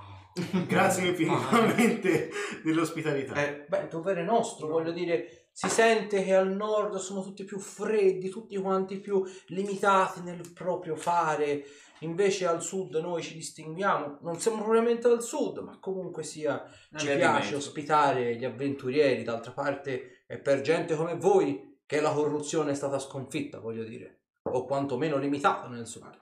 Ah, ah, sembra eh, giusto. eh, eh, sì, sì, sì, sì, sì. Da Vedete, quanto tempo è che non esiste più la corruzione in O meglio, che è stata... la corruzione esiste sempre, Ah, ma ecco. Ho sentito che eh, qualche mesetto fa nella città di Manter, eh, non so se si pronunci propriamente così, Mm.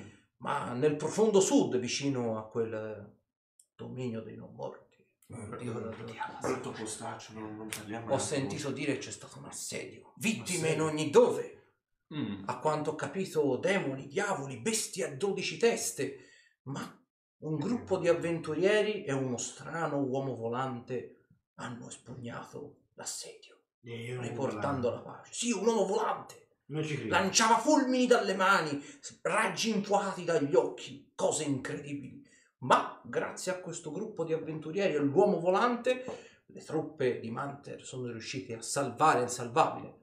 C'è chi dice che sia nata un'epidemia in quella città, ma un bastone, qualcosa del genere, pare che sia stato imposto sulla popolazione e le piaghe sono scomparse. Ma non ci credi, queste sono tutte quante buffonate. Ma ho sentito anche che le donne sono rimaste incinta, tutte quante, Cosa? di punto in bianco. Per un bastone Cosa? spesso... Con lo sguardo. Hai fatto le battute sui bastoni tra 3, due, uno. Eh, Ci sono, sapevo- ci sono bastoni e randelli. eh. C'è chi piace più bastoni per randello. Eh, a questo punto Eh, c'è tiriamo anche fuori il l'incantesimo. Sulla randello questione di- magico. Del bas- c'è bastone e bastone, c'è quella che prima si toccava i capelli, senti che palesemente ti sta facendo piedino. Eh, che c'è da ridere? Niente. No, Ah, niente. non c'è nulla da ridere, eh? Beh, voi altri- così. Eh, ovviamente c'è una di queste che mangia il formaggio. Cioè, guarda, è che loro purtroppo non possono vedere me il mio imbarazzo nel mimare certe cose. Noi lo facciamo apposta.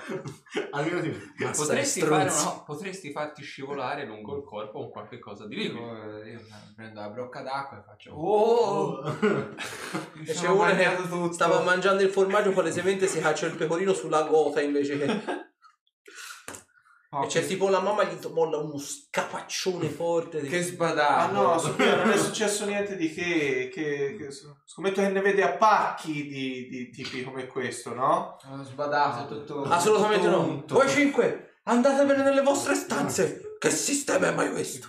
Sono sbadato e tutto unto. Eh, ah, ah, Il mio petto villoso. Guarda. Vedi anche la moglie del fattore è lì che e, e il marito a sua volta gli molla una gomitata. Ad ogni modo, avventu- magari vuole una camicia, qualcosa per Eh, poter- sì, magari vuoi qualcosa Ah, da potrebbe metterti andare a addosso. prendere in camera la camicia. Sono no? troppo piccolo. No, no, Moglie mia, vagli a prendere qualcosa da vestirsi, prenderanno freddo altrimenti. prenderà freddo. Così Eh, anche lei tutto a bene. posto? Vuole della coperta, qualcosa? Io non sono, no, non sono un esibizionista come lui, io... A lui, a lui- a lui basta la favella. Quella è basterà. Beh, io non, non giudico. Ah, eh, eh, giudico. eh, eh, La parlata. La parlata. La parlata. Sì, no, ma io Chiedo non- venia. No, non chiedo avrei- scusa, volevo dire chiedo Non avrei scusa. no, no. certi orientamenti. Ho sentito di gente che lo fa con le capre. Sì, so eh, a sud. A giro Winter locale, sì, esatto. Cosa? Allora le voci erano fondate. Ah, eh, sì, sì, sì. Le voci Ed girano. era nato un, un uomo mezzo capra, mezzo uomo. Ah, No. ah, Ho abbiamo- sentito che si aggira. Io so che c'è anche un leone che protegge le capre da quelle parti. Un leone enorme. Un leone, Eh, non gli diranno. un leone che protegge le capre. Sì, Eh, I, i tempi come cambiano. Eh, sì. Nel mentre la moglie si allontana. Ma parlatemi di voi. Mm. Oltre che aizzare gli ormoni delle mie figlie. Cosa ha detto lei che le figlie erano contente. Tardi. Credo che fosse chiaro come la gravità, voglio dire, che qui qualcuno cercava di aizzare. giocando, sono promesso sposo. Bene, bene, questo mi rincuora. La fedeltà prima di tutto, voglio dire, quindi io non sono di quel partito, quindi è inutile. Ma qui c'è chi non è il promesso sposo, quindi largo agli scapoloni. Scherzavo, Gli scherzavo, scapoloni. scherzavo. È un ottimo partito. scapoloni. È un Ah, ottimo, è un ottimo partito. eh. Ha un sacco di monete, terreni. Magione. Terreni, no, i terreni no, i terreni ci sto lavorando sui terreni. Beh, potremmo ragionarne, voglio dire, mia figlia dovrebbe, una delle mie figlie dovrebbe, Anche tutte. Ma perché tu- non tu- tutte e cinque insieme? do- dovrebbero sistemarsi con un uomo che le sappia È un mantenere, lord che le sappia... Beh, allora vedi che si alza, fa una riverenza. Le sembro, le sembro forse quello vestito peggio tra di loro. Eh.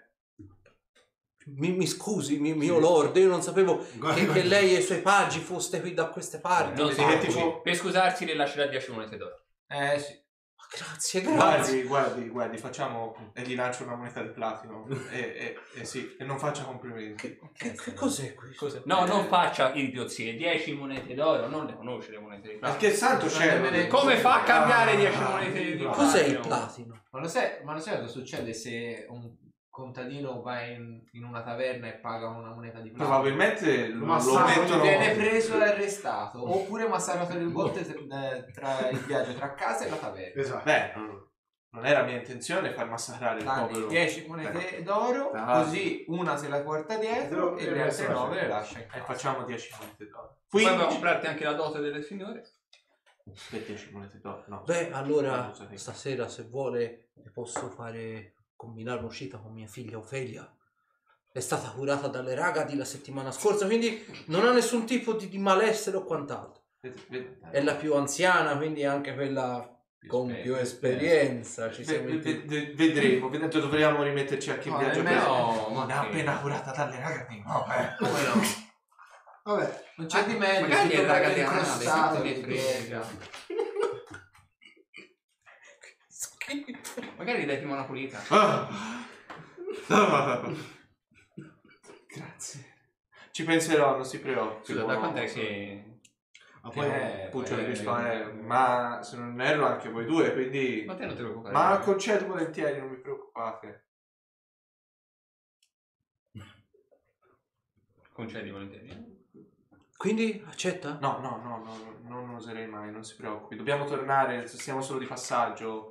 È un'offesa. questa. No, no, non è un'offesa. non è- Dobbiamo ripartire per Sara. Eh, esatto. Siete cittadini della città santa.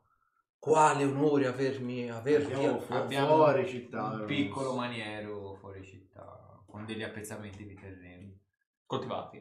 coltivati. Ma eh, io sarei disposto a portare anche mia figlia lì a Sarim. Mio lord, se lei me lo concedesse. Ah, Se vuole venire, penso una casa gliela possiamo trovare. Sì, una stanza. Sì, abbiamo Penso un po' di terreni da liberi, coltivare. può venire a coltivare la terra. Siete, siete veramente Nel molto nostro- umani. nel- nel- Però coltiva la, la terra, non è che... Eh, non si metta lì a... No, no, no. non ci, ci eh. Assolutamente sarà mio Ah. obbligo e dovere coltivarla. E come eravamo rimasti d'accordo che chi... Cioè, come eravate rimasti? No, come eravamo? Se dopo tutto se sono io il lord, Ah, ok. giusto? No. Come Te no? sei il lord di un altro maniero. No, Eh, che è sta storia del lord di un'altra tuo. maniera? Ma che cosa? Oh. Quindi siete tutti lord, mi sembra di capire. Sono dei buon temponi, sono dei lord buon temponi. Siamo cavalieri, per esempio. Eh, lui fa, si pulisce, dà, dà- c'ha il sugo incrostato. fa, ma questo è una vile casa, un, un'umile dimora. Per Lei voi è un uomo fortunato. Esatto. Alzo Poiché mai-. Mai abbiamo trovato tale Grazie. grado di accoglienza tra i villici. Ma parlando di cose serie, sa di mh, eh, scontri, a parte l'assedio a Manter, sa di scontri, eh, Diciamo altri avvenimenti sospetti. battaglie o roba del genere che sono scaturite negli ultimi 15 giorni. 15 giorni?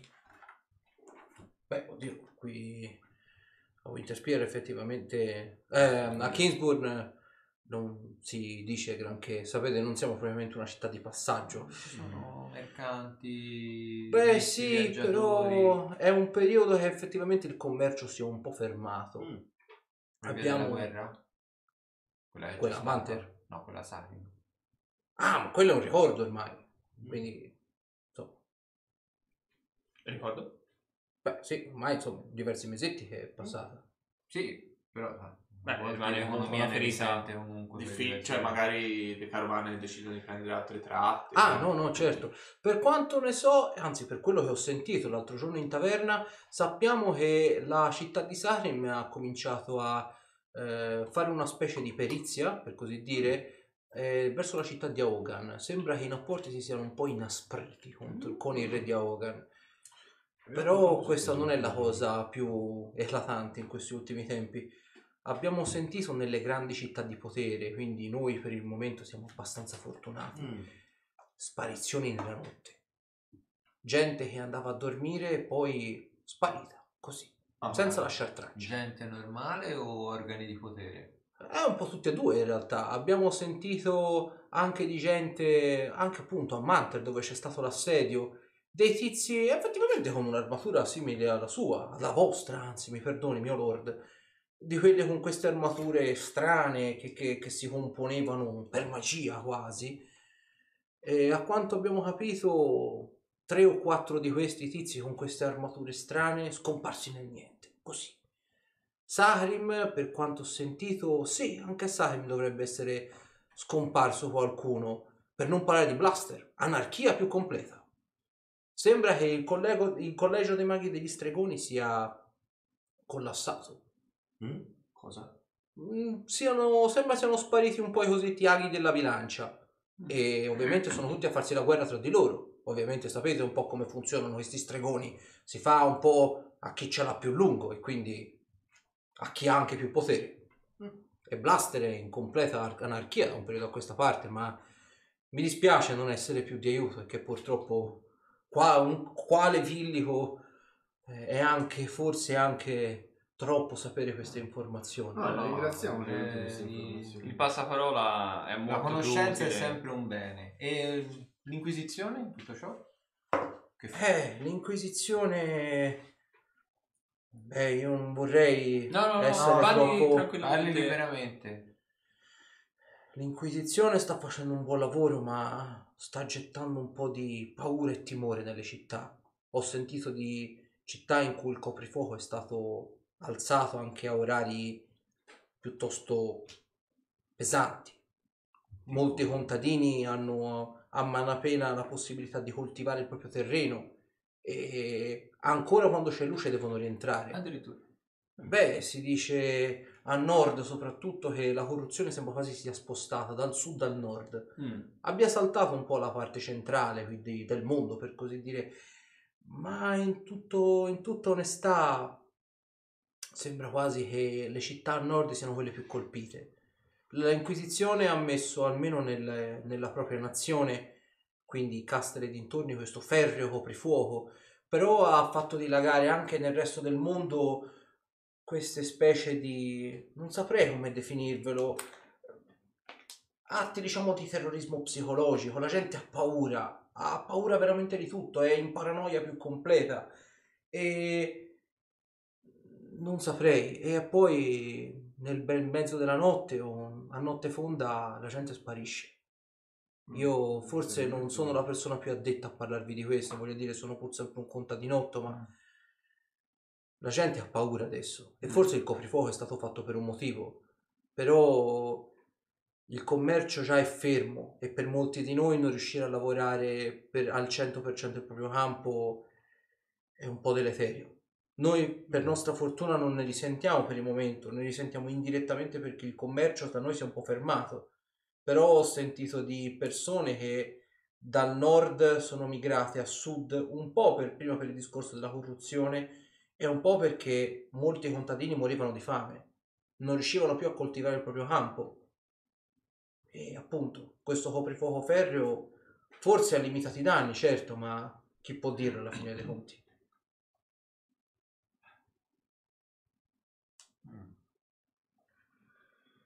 C'era bisogno di saperne un po' di più su questa cosa qua. Io direi di andare a Sati. In più, ma prendetela con le pinze, ho sentito di un maremoto. No, mare. Un Quando? maremoto avvenuto, non saprei, una settimana fa, forse nemmeno quella. Dove? Dove? Giù a sud, vicino, eh, non ricordo propriamente il nome della città, eh, non propriamente dove ci stanno quei tizi strani nella roba verde. Ismail?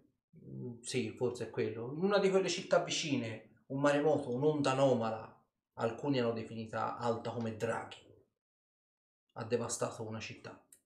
Belim? O Selim? Selim, sì, mi pare di aver sentito Selim. Era già perduto. Beh, se andate in taverna comunque sicuramente Loss ne saprà sicuramente più di me. Io vado un po' molto per sentito dire, Loss sapete, parla con praticamente anche con i muri, quindi sicuramente vi saprà essere molto più d'aiuto. Taverna, Dormita. dormita Sarim. e Sati. Vabbè, la ring- io intanto direi che... Ci fermiamo da stupido? Sì, riprendiamo i cavalli. Che sono ancora lungo. Se c'erano delle vie, ma magari ne compriamo altre. Eh, Vabbè, la ringraziamo per l'ospitalità e... Sembra- l'ho detto, se vuole migrare a Sacrim, lì c'è un appezzamento di terreno nell'aspetto. Beh, Poi che devo chiedere, miei lord? Eh, dei proprietari del maniero Mm. poco fuori le mura siamo Sì. Castasir, Zorander E Marti. e Marti. Sarà mia premura farlo. Lui è in più. Io sono, sono ospite loro, sono un lord ospite, lord da fuori. Sarà... porterò anche le mie figlie. Chissà che magari qualcuno non voglia ripensarci. Ovviamente l'offerta è, è aperta a tutti. Anche per i futuri ammogliati, giustamente. No, io sono futuro ammogliato.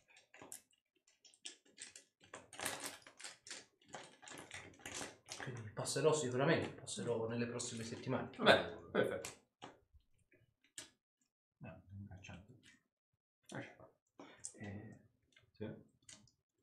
Ce l'abbiamo? Sì, dobbiamo a vedere. Non qua ancora un po'? No, no. Alla taverna. Quante taverne ci sono? Una. Io subito. Intanto entriamo in città e vediamo come la situazione. Quello che mi viene da pensare è con questa cosa del coprifuoco. Credete che, che, che abbiano continuato a Uh. lavorare? Appunto. L'orco infuriato.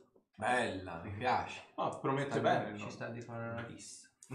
Vabbè, Ah. tanto non le facciamo le scazzottate. Ok, entrate in taverna? Mhm. Innanzitutto diamo il bentornato al Ninja 92, era un po' che non lo si vedeva. Che prima ci ha chiesto cosa ne pensiamo di Zombicide, quindi magari dopo ne... Se avanzano 5 minuti magari dopo se ne parla. Che appunto ci sei giocato qualche tempo fa, quindi magari due paroline ne possiamo anche spendere. Qui arrivate appunto in taverna, vedete ovviamente la maggior parte della gente qui sono contadini, è una città che si basa sull'agricoltura questa. E ovviamente vi guardano tutti quanti dall'alto in basso, vi guardano, fanno tipo delle mezze riverenze, ovviamente siete vestiti insomma con abiti abbastanza buoni. E entrate appunto in taverna, c'è una casciara di quelle inverosimili, vedete che è in atto una rissa. Cioè ora la gente si sta cazzottando fitto fitto. Torniamo fra 5 minuti? Volete la seduta della rissa? No, ma lasciamoli stare, si stanno divertendo. Andiamo Vogliamo andare direttamente al bancone dell'oste o l'oste è in mezzo alla rissa? Andiamo direttamente all'oste. Scherzi. Eh. Eh, io mi faccio un po' largo. Senti tipo, ti vedi, vedi ti arriva addosso tipo un nano e fa Ah che hai detto a mia moglie? Che hai detto che è una troia? Sono io la troia! Prendo il nano e lo rilancio nel mezzo alla, alla ressa.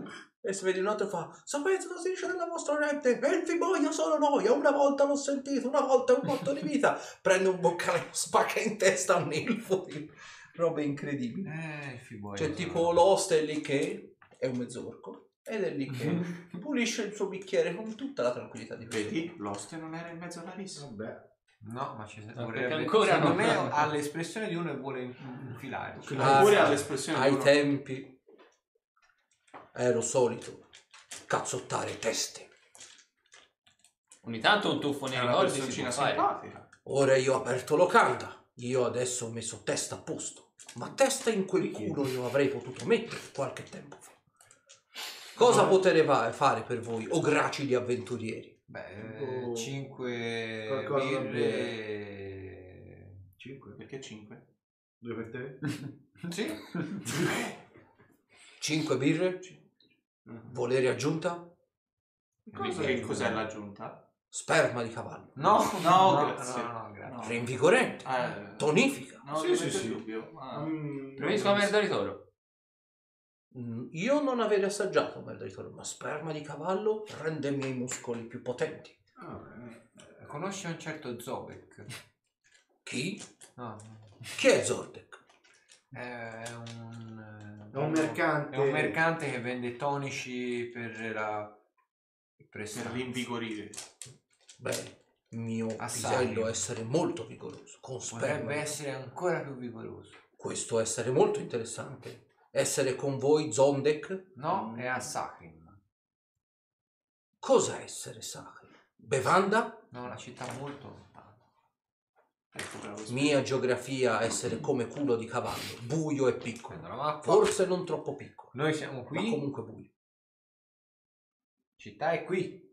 Sembra essere piccola a distanza. Mm. Beh, sì. Sì, più, o- più o meno. Più o meno. Più o meno.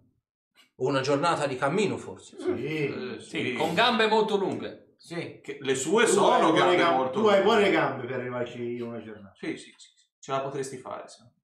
È come da qui al mare. Esatto. Mare essere forse più di una giornata di cammino. Sacrim uguale.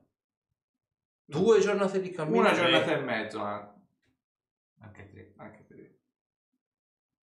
Forse questo Ma codex. gambe, tu hai gambe possenti. Secondo me un giorno, un giorno e mezzo. A corsa. E Ah sì, ce la può fare tranquillamente. E la corsa rinvi- si dice che la corsa per arrivare in città rinvigorisca ancora più che lo sperma di cavallo. Tu volere corteggiare me? No, assolutamente Secondo no. me A sì. me Lo non volete piacere provare? cazzo in culo. No, no, io lo dicevo per Però a lei, lui poi piace- può lui- a lui corteggiare. piace riceverlo. No, no, no, no, no. No, no, Tu no. essere fortunato. Io amare donna e passera sgranocchiata. Non mi è mai capitato di sgranocchiarla. Chissà che siete... Croste rendono cosa molto interessante. Ah, Ragadi. chissà- eh, Ragadi, ra- eh, vedi, si ripresenta. Cosa essere ragati? Una Ah, cosa che si beve. Crost. Figlia de- del fattore. Figlia fattore. Quale fatto? Quello, Ne mette gli arriva un boccale in faccia. quello che sta più o meno. Quello più o meno. Quello c'è indirizzato per la taverna. Sì, Eh, ci- perché quello che ha cinque eh. figli. Figlie Ah! e una alle croste. Eh, Ah, responsabile. lei essere molto tenera e piccola. Io avere E lui- aperto come mela. e lui ha un bel salame. ah. Il campo da tavolo. Quindi niente sperma di capo. No, no, No, solo no, grazie. birra liscia. Solo birra Mi liscia. dà questa birra. Puzza. Vai, tacio. No. No, anche la terza. No, no. Io bere con voi. Vai. Vai. Faccio un buco. Io- Là, là. Sono scuola la goccia. E voi fate la doccia invece. Al nano che te vi ritirate. Mi trovo e fa, Che cos'è questa? Birra! Birra! E Ti- un'altra. Ti strappa il boccale, prima lo beve poi lo spacca in testa a quello di là. Ah, Ora via. che io avere fatto bere voi, cosa poter fare per voi? Loro. Loro chi? Ci sono. Loro. Ma chi? Per noi. Ah, Noi. lo- per loro. Ah, per noi loro. Ah. Ah, quindi noi siamo loro. Ma, per eh, loro. Loro sono loro. Mamma mia. Volevo sapere se c'erano novità dalle città vicine e lontane. Momento molto critico questo. Non so cosa significhi. Ma tutti dicono questa parola. questo è il critico, aspetta. che cazzo è il mio? Eh, non lo trovo, vedi, non Eccolo c'è. qua. Questo è il critico. E, e questo è il critico per due. Castasi. Ma mi sa che non stiamo puntando sul cavallo giusto. Perché No, eh. non sa nemmeno dove è Sarim. Ma secondo me cavallo è cavallo. Cavallo è cavallo. Cavallo e cavallo. E orco e orco. Quanti cavalli servono per fare una birra? È nano è nano. Un cavallo fa tre Ma li. li... Tu Se mungi lo più pro- il Ecco cavallo. appunto, se lo Ecco. procura lei personalmente? No, Ah, ecco. io mandare mia figlia a mungere cavalli. Ah. E alle volte credo che sbagli, Il buco. porti meno latte di quello che sembra. Eh? Eh, oh. Cavalli spompati. Eh sì, Ah. magari non so. Pompi. Ah. Ad ogni modo, Ah. situazione Critica. quello. Beh. Ho sentito di gente scomparuta durante notte. Perché il coprifuoco? Coprifuoco a nord. Qui? Noi no coprifuoco. Mm. Qui si balla tutta la notte. Mm. Si beve tutta la notte. È Eh sì. usanza in città. Bere una volta al dì. Ah, perfetto. Non so cosa sia il dì, ma si beve comunque. Il D è ciò che viene prima della notte. Quando O c'è dopo la la luce. notte. Poi dopo non c'è la luce non è più D. Quindi giorno. Mhm. Bravo. Perché dì allora? È un modo che utilizzano le persone di potere. Tipo i re. Gente Poi con lord. un cazzo molto piccolo. E mezzo di? Non lo confondere. Quello che sta a mezzo tra il giorno e la notte. Ma Bravo. un giorno non è no. Esatto. Ma, Ma nel è giorno- ancora giorno in quel momento, c'è ancora la luce del sole. Bella realtà. Beh, Quando è ancora giorno e se mangia. Dolore alla testa. Troppe informazioni. Mezzo sono. Ad ogni modo. Situazione critica. Bravo. Gente che scompare nulla. Nulla scompare. Nulla. Mm. Va a dormire, va a coricare, va a caricare. Niente. E scompare. scompare mentre va a caricare. Ho sentito di un uomo che è scomparso mentre cacava in campo. Ah, Ha lasciato lì la sua pila di merda e di lui più niente. Forse perché non si poteva fare. La pila di merda? O forse perché ha fatta talmente tanta che rima- di lui non è rimasto. Che non è. Io concimo tutte notte campi. ah, E quando dormi? Il giorno ma sei qui Sei ora? È giorno? ho dormito poco, ma ho cacato tanto. Ah. Chissà perché lo Eh, Ho sentito di città che esporta grossi bastoncini verdi che fanno puzzare tanto piscio. Io avere comprato tanti bastoncini verdi. Il mio Eh, piscio è leggendario. Arrivano da... anche dai nostri ori. Mi sta anche a me. E gente sparisce.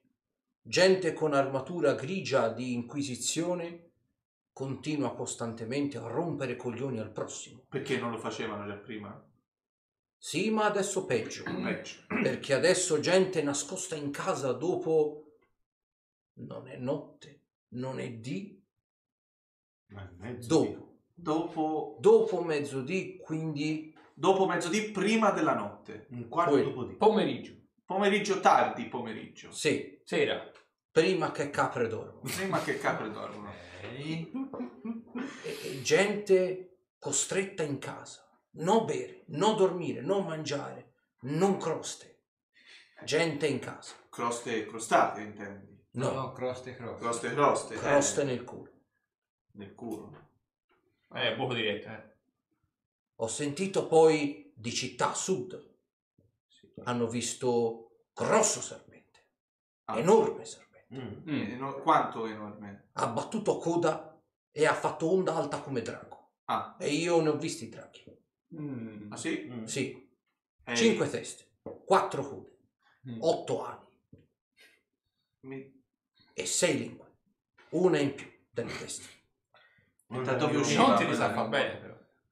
Come? E da dove usciva questa lingua in più se c'erano cinque teste e sei lingue? Dal culo. Ah! Pulirsi meglio. Eh? Non era la coda. Più. No, No, oltre coda, essere oltre lingua in eh, culo. no. Eh, l'aveva specificato, è un signorino. Quanti corpi? Uno. Sei, otto ali? Sei ali. Che- Esserci molto poco spazio. Ma drago è grande, quindi può. Ad ogni modo, serpente battuto coda in mare e alzato grande onda. Città di Selim cancellata. Mm. E noi bevuto. Onorare città caduta. No. Selim aveva una brutta noma. Mm. No, ma... Noma. No, No, mea. Noma. No, ma va bene, va bene. Vabbè, pigliano ma. Come mai? Si dice che lì esserci gente interessata a sangue, non guerrieri. Mm. Succhia sangue.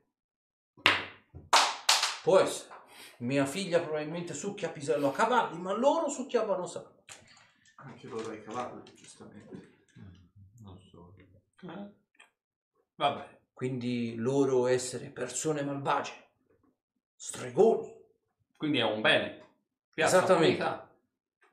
A mio detto, chissà cosa è detto. Serpente essere incarnazione di Grumsh, Mm. Dio degli orchi, che avere sconfitto nemici di orchi e avere pulito città di infedeli. Mm. Ora più birra per noi. Certo. Mi sembra... Perché loro infatti la rubavano. Blaster? Che essere blaster? Bene. La città che vola. Ah, città volante! Abbiamo sentito di uno di città volante Mm. che giù a, a, a Magner ha fatto, ha volato e c'erano assedio in città. Mm. E lui volava e tolto nemici da assedio. Solo lui? Solo lui. E anche dei tizi. Ma lui uomo volante, di città volante. Ok. Anche noi, anche noi abbiamo un uomo volante. Chi è essere uomo volante? Ah, vero. Vero. Vero? No, Voi no. uomo volante? Dove è essere uomo volante? Mm, Non si dice, non si dice. Ora io volevo sapere. O io caccare in tuo campo. È Eh, lunga non la è cagare strada. in campo, voglia. Eh, tre, Cammino. gi- tre giorni a Tre giorni di cammino. Troppo distante. Io caccare in tuoi stivali adesso. Ah? Eh, Si comincia a sbragare. Vabbè, fagli vedere l'uomo. eh, fagli vedere l'uomo volante. Facciamo vedere un volante. Vai. Però non c'è posto. Però, Andiamo fuori. se vede uomo volante, birra gratis. ok? La mi sembra- te però. L'abbiamo bevuta tutti, no? Vi offro anche quella con latte di cavallo. Tutto io su. No, no, no, no. no, no. Promessa essere promessa. Lui ha deciso per me, no? Io io. faccio lo spettacolo, tu riscuoti. Eh, Ce l'ha dato a portare via. No. No, Fai- Cortesi. beve qui insieme. Essere grande gesto di ineducazione. Bere lontano da offerente. Eh, Io prendo un whisky. Whisky anche per me. Anche per me è whisky, dai. No, no, tu birra. con latte. Eh sì. Io, io, io. Eh, Ti vai sasso, a chiesto la solo. mano. Eh. Vada per la birra. Se tu volere 10 minuti tu avere birra con mio latte. No, no, no, no, no, no, no, no, no, no, no. O avere mangiato bastoncini verdi. No, no, non tanto. si, pre- non si preoccupi, non si preoccupi. Non si preoccupi. Perfetto. Quindi whisky, latte, Almeno con an- birra. anche se lo corregge comunque ammazza tutti i batteri. Penso anch'io andrò di whisky anch'io. latte quindi. Mm, no, no, senza whisky, latte, eh, whisky. senza. Ok. Lui, lui latte whisky sì, puro. eh. Che cosa? Senza latte. Whisky non si A beve. lui il latte sì, eh. Eh, a Tanto sì. anche. Per lui latte. Più latte che birra. È un cultore del latte. No, no, no. no. Cos'è essere cultore? Eh, Eh, gli piace molto. Ah, Riconosce le interessante. qualità. E conosce anche la razza del cavallo. tu essere fortunato, io sgrana pannocchie. perché si ripresenta sempre questa situazione ciclicamente? Io voglio vedere uomo volante adesso. Andiamo a vedere l'uomo volante. Hai un retrobottega? O cucina. Andiamo in cucina. Mi fa entrare in cucina, vedete c'è tipo una mezza carcassa di carne porancida di manzo con una mannaia piantata dentro. Carne buona, se voi volete. No, adesso non ho. Abbiamo appena finito di mangiare. Sì, sì. Che disgrazia. Uomo volante. Uomo volante, uomo volante. Tiro sappeto.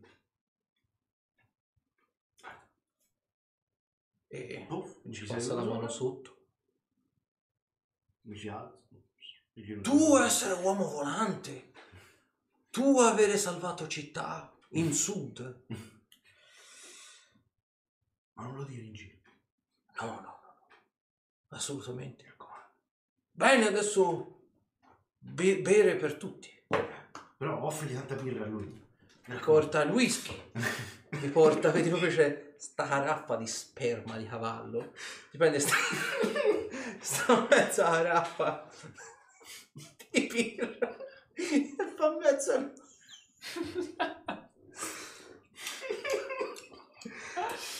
Mezza caraffa di sperma di cavallo e mezza di birra. Poi ovviamente ci dà una bella shakerata più volte e vedi praticamente che è rimasto tipo la Blanche. Però è- vedi che a certi punti è corposa, è densa, è grumosa. È una doppia, doppia malto. Ah, senti, chiederino.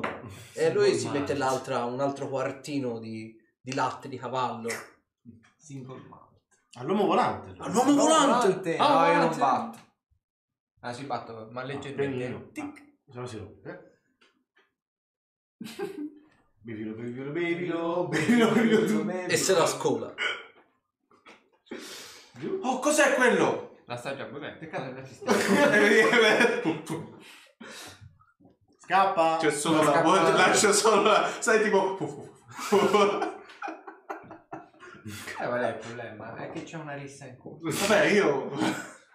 Quindi lasci il bicchiere, non lo assaggi. No! Quindi lasci il bicchiere e lui se ne fugge fuori dalla taverna. E lui fa: Che essere? Dove è essere vostro? Uomo volante, uomo che non vede? No, è scappato, è uscito dalla porta. Grande è uomo maleducazione. Eh, Io dai a dare la munizione. Io fare macumba e cacare in suo campus. non ha un campo qui È vicino. lontano. Però se ci dai un letto, Gli puoi Quello. nel letto. Questa è essere saggia scelta. Io dare a voi migliore camera che ho. Però Dovere tutte singole. pulire da tutte escrementi. singole. Tutte singole. E nella sua, Sua cacca nel letto. Sopra e sotto. Va bene. Sopra, Dove sotto vai? e sul cuscino. Anzi, dentro il cuscino.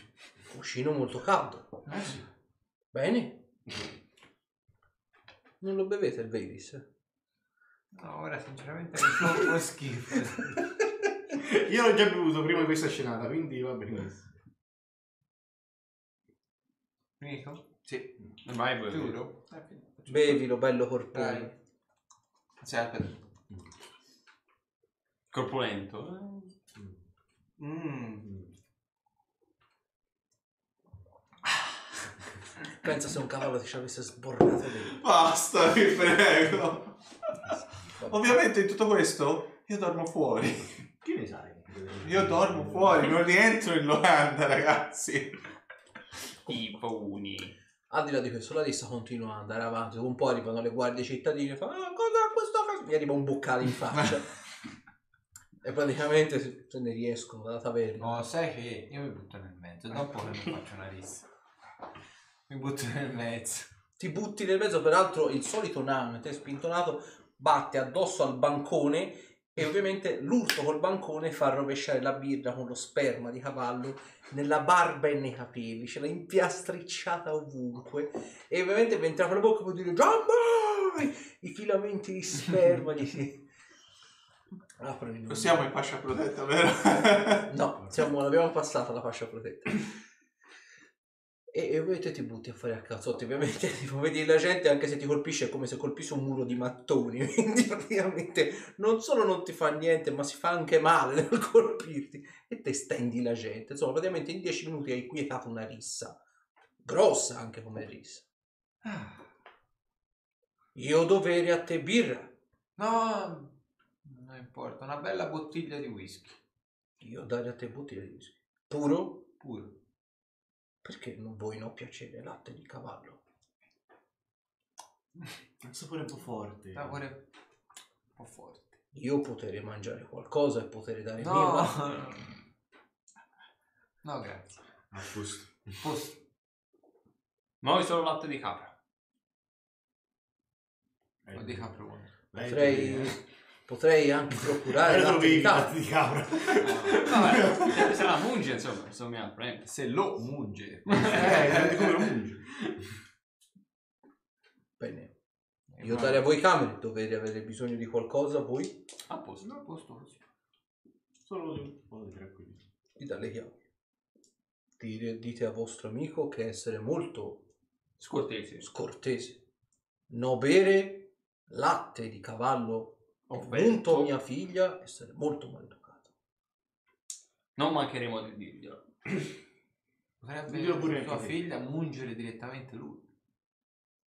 No, perché essere maleducata. Ah, Altrimenti sì, mungitura gratis. Ah, i figli, mezz'ora fa. Passate buonanotte. Buonanotte. Buonanotte. E mentre le guardie cominciano a portare via. la gente. Io la vedo portata via da fuori. Ah. Dormo appoggiato alla parete esterna. Così. Ah. Non dormirò bene, ma sono lontano da voi. Eh, spero che tu abbia resistenza fisica. Mattina si ride. Non ce ne sta. Strizzala, strizzala. Non ce n'è più. Bello latte di cavallo. Fammi finire il mio latte di cavallo, eh. Quindi, Eh, si va bene. ora considerate sono più o meno boh, le 4 del pomeriggio. Ah, allora non si va. Guarda, lo dico. Facciamo una girata per, per la città e poi. Quindi un po' le gambe riuscì- vado a riposare uguale. 10 minuti di, tra- di tranquillità sul letto me la piglio uguale. Ah, ti sai che io un'oretta me la mi leggo. Sì, anch'io uguale. Metto lì un po' a sfogliare. Ok, quindi vi mettete lì, leggete un'oretta, avete detto? Sì. Fai di più. No, un'oretta. Un'ora. Tanto per poi riposare. Ok, te Ruderick? Io li aspetto fuori. Ok, lui vedete lì fuori dalla taverna. Eh, dalla finestra.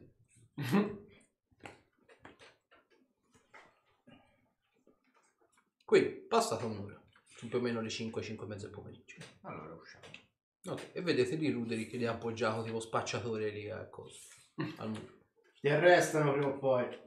Ah, beh, certo, proprio la faccia da delinquente. Beh, uno Eh, il comportamento è quello. Parte, eh, Siete voi che avete provato a farmi bere del latte di, di, di, di cavallo Avresti mescolato. preferito latte di uomo? No, o latte avrei di- preferito birra e basta. Per, tanto per cominciare, grazie al c'è cielo. Grazie al cielo il mezzo era un sempliciotto. Eh, ma noi abbiamo preso una stanza per tutti e quattro. Ah, bene, eccellente. Chissà perché, ma so che troverò un regalino nella mia distanza, vero? No, te l'abbiamo già, ce l'ho offerta. Perché io ho sedato la rissa. E una bottiglia di whisky. Che non per... Non abbiamo più. Eh, cosa volevate fare? Beh, in realtà non abbiamo niente da fare oggi. Quindi Facciamo un giro e poi... Ah, eh, beh, ci sarà molto da vedere in Se città. c'è qualcosa di interessante, se no io quasi quasi tornerei anche solo a studiare. Facciamo giusto un giro per la città, vediamo cosa c'è. Allora, c'è un astrologo, un astronomo, una gilda dei maghi, piccola ovviamente, un domatore, Il domatore.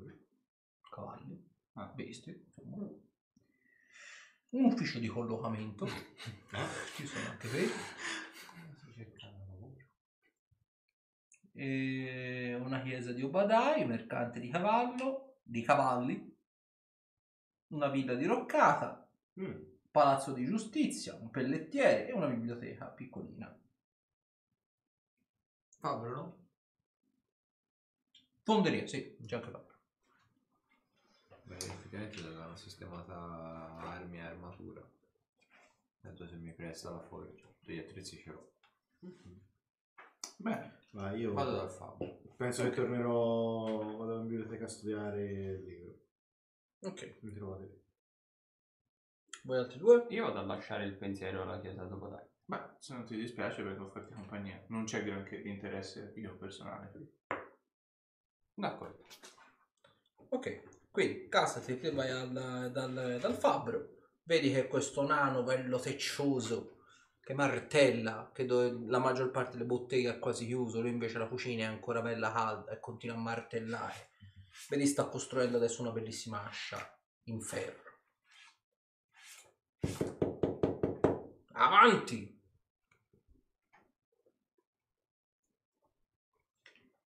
Buonasera. Buonasera gambe lunghe, cosa posso fare per te? Niente, volevo sapere se era possibile prendere in prestito, eh, utilizzare la forgia sotto compenso. Certamente. Ho i miei attrezzi, quindi devo solo dare una sistemata alle armi, ho bisogno di un'incudine seria. Non c'è nessun Ah, tipo di problema. Una moneta d'oro all'ora ed è tutta tua. Vi lascio... Si riutilizzano. Ah, lascio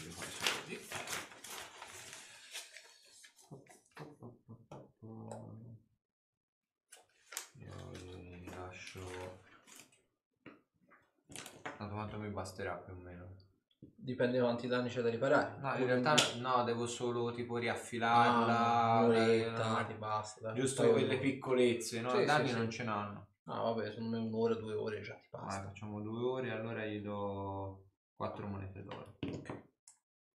Gli do Vedi- due, due monete d'oro in più. Vedi, lui ti ringrazia e fa, beh, io vado a fare un goccetto in taverna allora. Ho sentito dire che c'è movimento oggi pomeriggio. Mentre va, tiro fuori la spada in metallo stellare. Sì, sì, vada pure. Vedi lui vedi che, insomma, nel, nel salutarti si gira e vedi fa, che materiale è quello? Beh, ehm, duro come l'adamantio, ma leggero come l'acciaio. Adamantio? È il metallo più duro che esista sul piano materiale. Interessante. Vuole... Vedi, la prende fa, perfettamente bilanciata. E l'hai costruita tu questa? Devo ammettere, anzi, devo dire che non sei un novellino. Molti avventurieri vengono qui per farsi riparare l'armatura, ma mai ho avuto il piacere, anzi l'onore di incontrare un collega. E sapresti darmi qualche altra informazione riguardo a questi materiali? Certo, Qui siamo una piccola so cittadina. lavorare molto meglio eh, l'argento alchemico.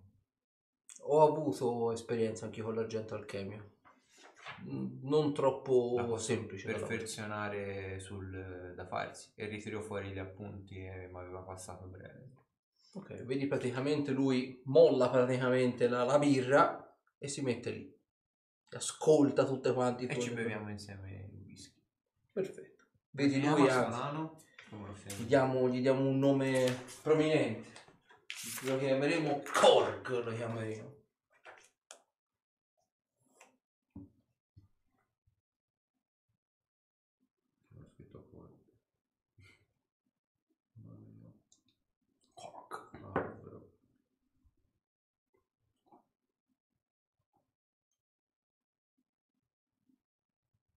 Vedi, alla fine della chiacchierata, peraltro ti fa per Moralin. Sei un pozzo di informazione, ma immagino tu sia costantemente in viaggio Sì.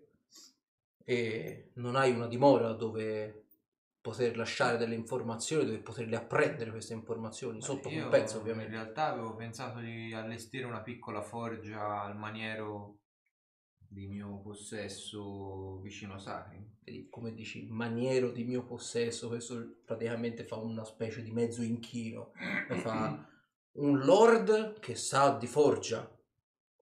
Moradin, quest'oggi mi stupisci. Potrei venire ad apprendere le sue gesta, mio lord. Mi abbasserei anche a fare da semplice maniscalco.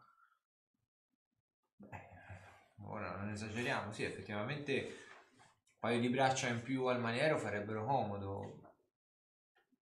Molto, molto volentieri.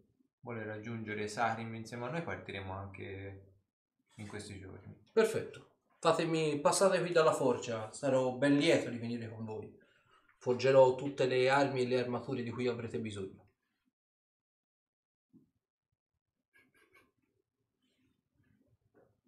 Non serve a niente, però. Lascia fare. Per i nobilotti.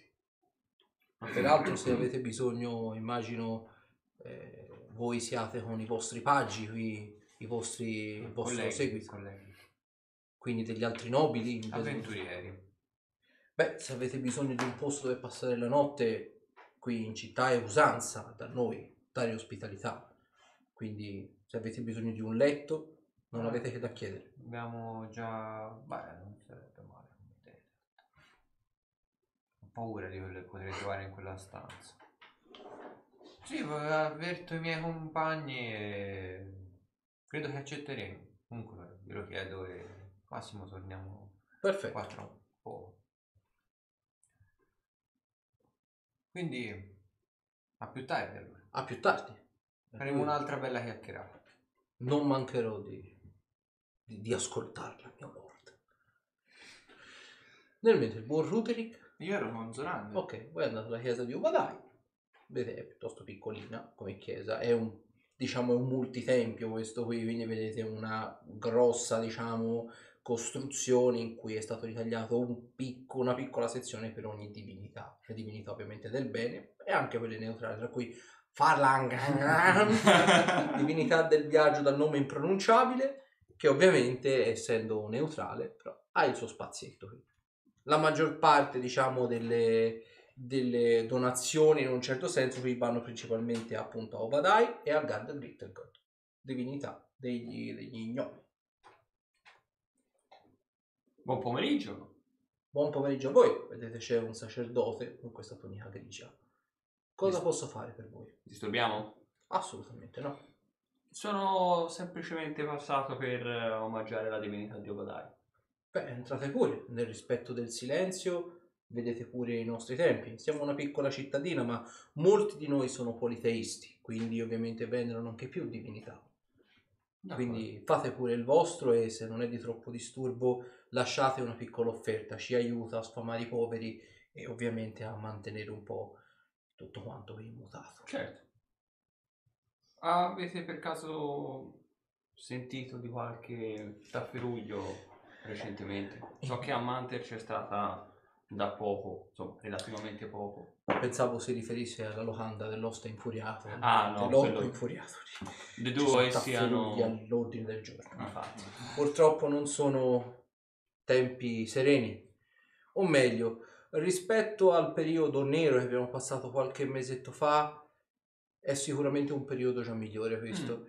Abbiamo sentito, se sicuramente vi ricorderete, quattro mesi fa scoppiò la guerra tra Sahrim e il bosco di Corella Laretian, quindi di conseguenza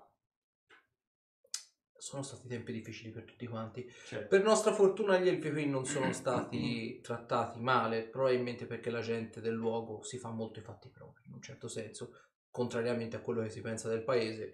Ad ogni modo eh, la guerra ormai appunto è archiviata e a quanto abbiamo sentito i rapporti anche tra Sarim e Bosco di Corella Letian forse sono destinati a ripartire, con una marcia innestata un po' difficile da interpretare, però sembrerebbero ripartire. Quanto in questi ultimi giorni, anzi direi settimane, abbiamo sentito della disgrazia nella città di Selim, un maremoto, un'inondazione improvvisa nell'arco di una nottata. Sì. Un'onda alta metri, c'è chi la definiva alta come un drago anziano, anche se molti dei popolani qui non saprebbero nemmeno che forma abbia un drago, ma insomma.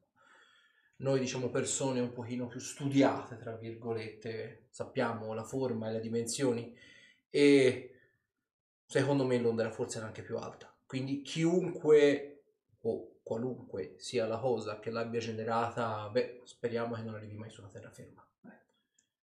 Per nostra fortuna Kingsburg è nell'entroterra, quindi Ce egoisticamente parlando, guardiamo nel nostro, siamo abbastanza al sicuro, ma pensiamo ovviamente a tutte quelle povere anime che nell'arco della notte non si sono più svegliate. Quindi pace all'anima loro. Certo.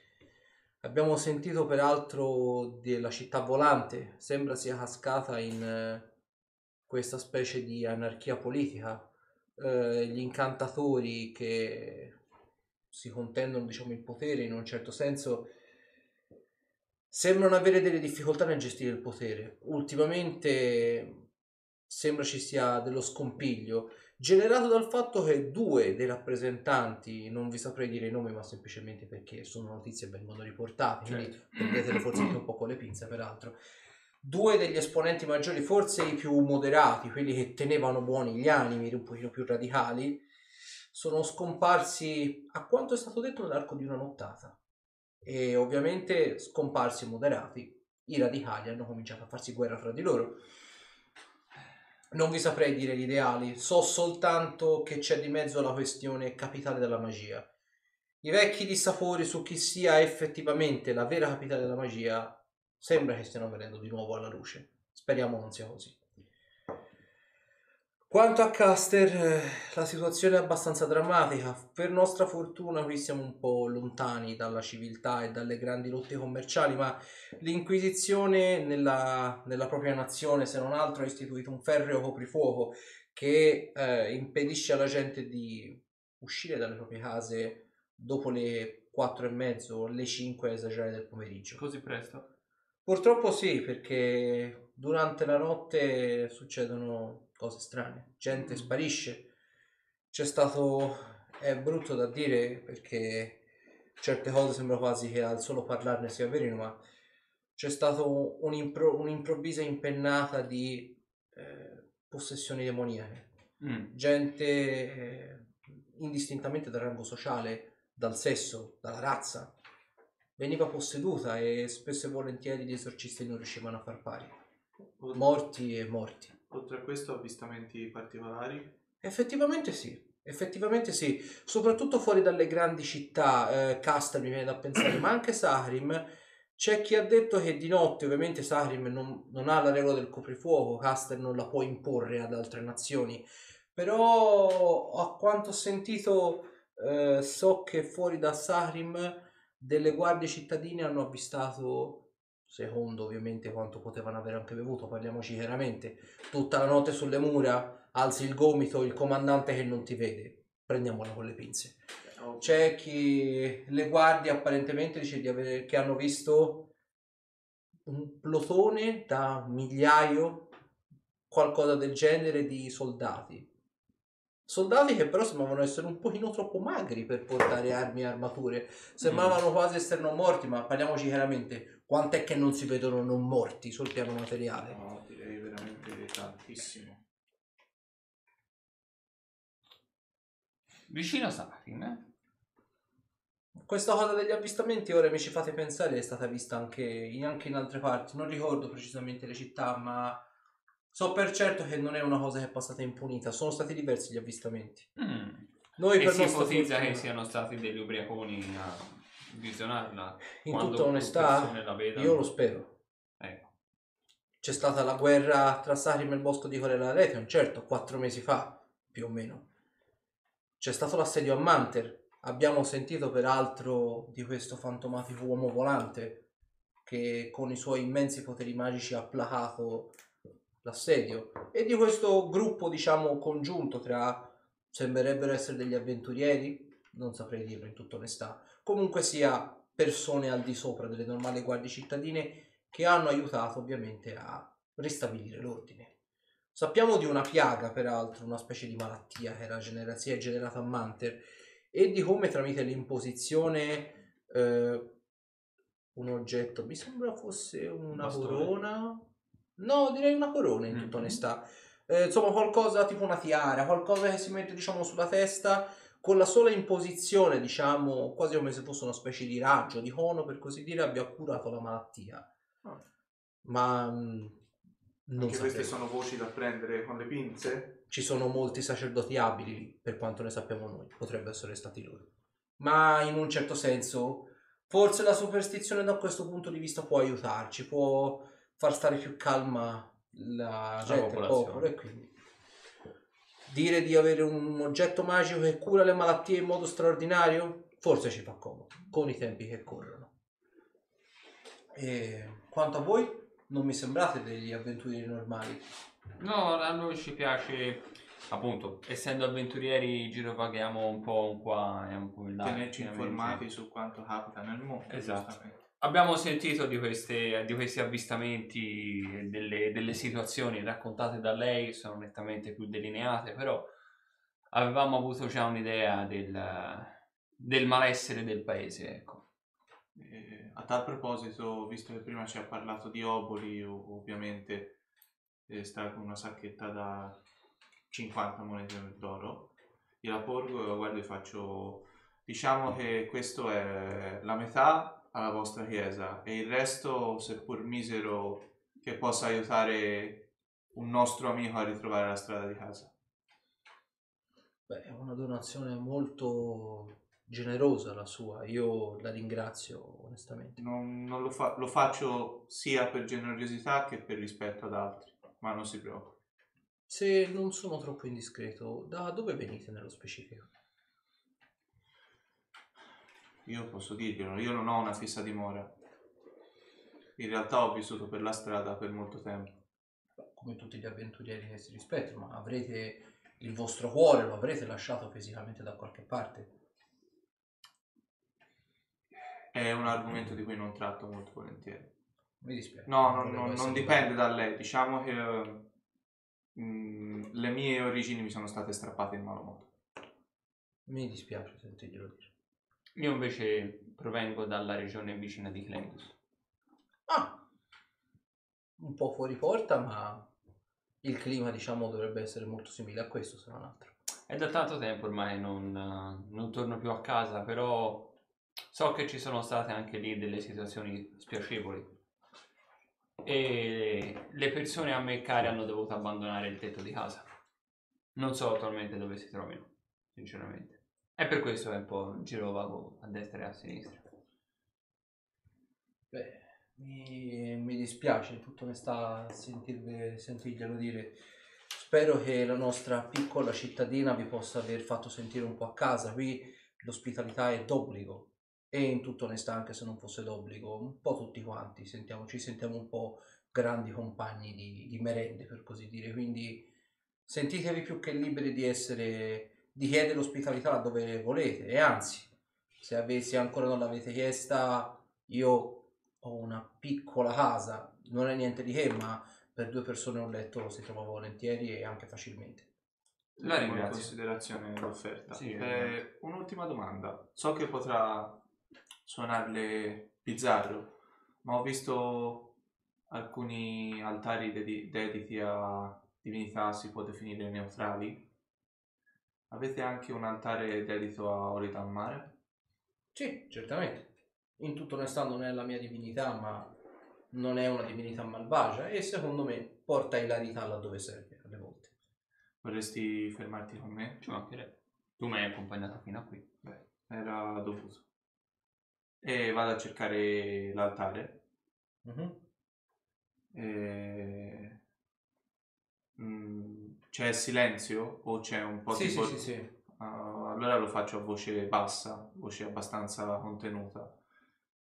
Eh, non so né, co- né il come né il perché, ma siamo riusciti a venire fuori da una situazione che ritenevo impossibile. E di questo te ne devo rendere merito o ne devo rendere merito a noi? Ma se un minimo di fortuna tu la concedi ai tuoi protetti, ti prego di offrirla anche a- al membro mancante di questo gruppo. Ho lasciato un obolo ad altri, a te non ho molto da offrire, ma se vuoi prenderti un briciolo della mia fortuna per riportarlo indietro, sarebbe il momento opportuno. Detto questo, getto una semplice moneta d'oro dentro, è un braciere tipo, Sì, dentro sì, al- sì. la getto dentro al braciere e mi giro a guardarti. Ho fatto. Sei sicuro? Se non sempre mi ascolta, ma è un dio volubile, tuttavia l'ho sempre trovato buono. Mm. Se vuoi, in qualche modo, posso contribuire. No, non ti preoccupare. Se, se vuoi, sì, ma era un gesto dovuto a te e agli altri. Ve l'ho detto più di una volta. A differenza vostra, da questo viaggio io non, ho niente- non ho avuto niente da perdere, quindi non posso capire il vostro dolore, ma posso essere partecipe. Allungandoti a te una moneta d'oro. Come ti ho sempre detto, in realtà a questa tua frase rispondo sempre alla stessa maniera. Non è vero e non hai niente da perdere, hai tanto da guadagnare. In questo viaggio hai guadagnato noi, di conseguenza rischi di perdere noi. È per quello che prego. È l'unica, cosa, è l'unica cosa che non voglio perdere. Accetto eh, il pensiero. La, aff- afferro la tua moneta e getto anche quella nel braciere. Lui si unisce alla preghiera. E lo dico guardando il braciere ma guardando verso l'alto e sorrido. Perfetto. Fammi un percentuale. Sì. Uh.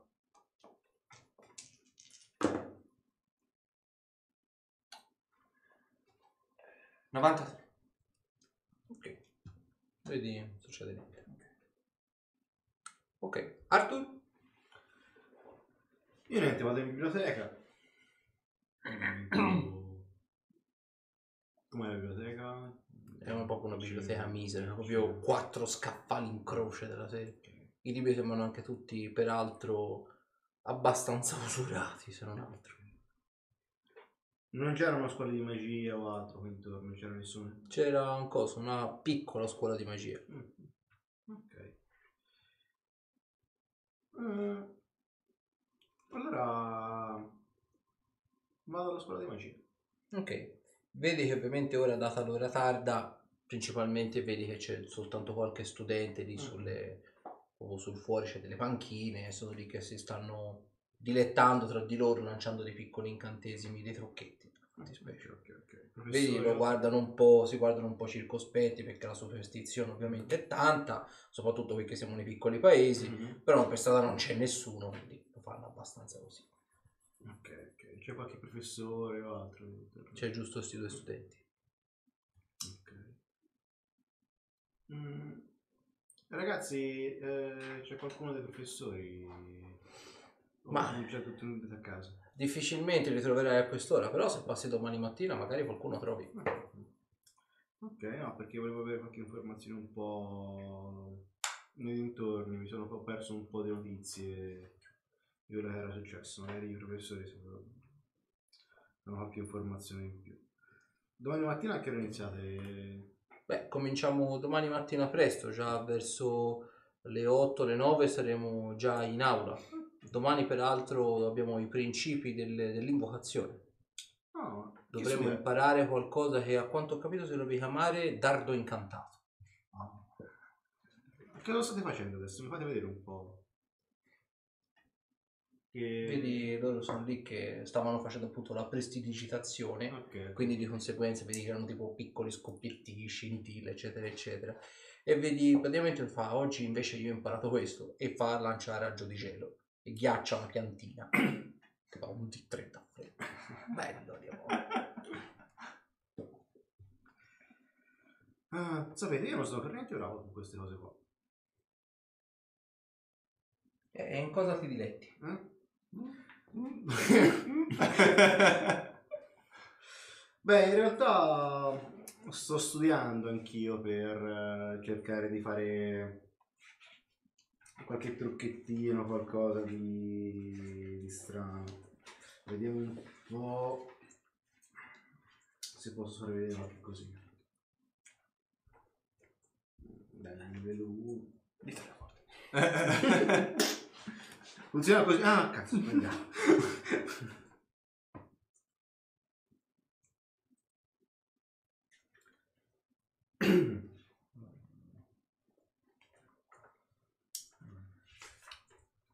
Il controllo di un po' di pane non lo diciamo. Dove cazzo tutti qua di cattiveria?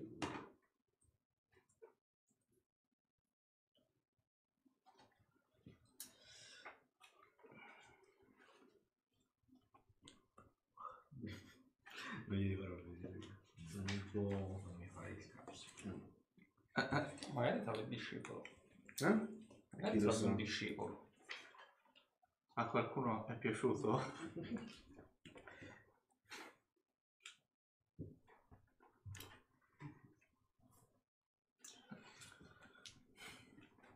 Beh, no, incantesimi da far vedere, diciamo così, non ne ho. Ci vorrebbe qualcuno che si presta a questo tipo di, di ammaliamento, mettiamola in questo modo. Ammaliamento dovrebbe essere tipo eh, qualcosa per influenzare gli altri?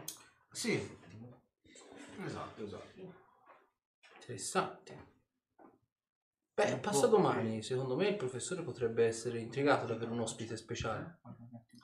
Beh, ora vediamo, vediamo, perché siamo in partenza con il mio gruppo in questi giorni, quindi potrei magari farvi da, da assistente, perché? Beh, certo, certo. Allora ti aspettiamo domani mattina in aula. Certamente, certamente.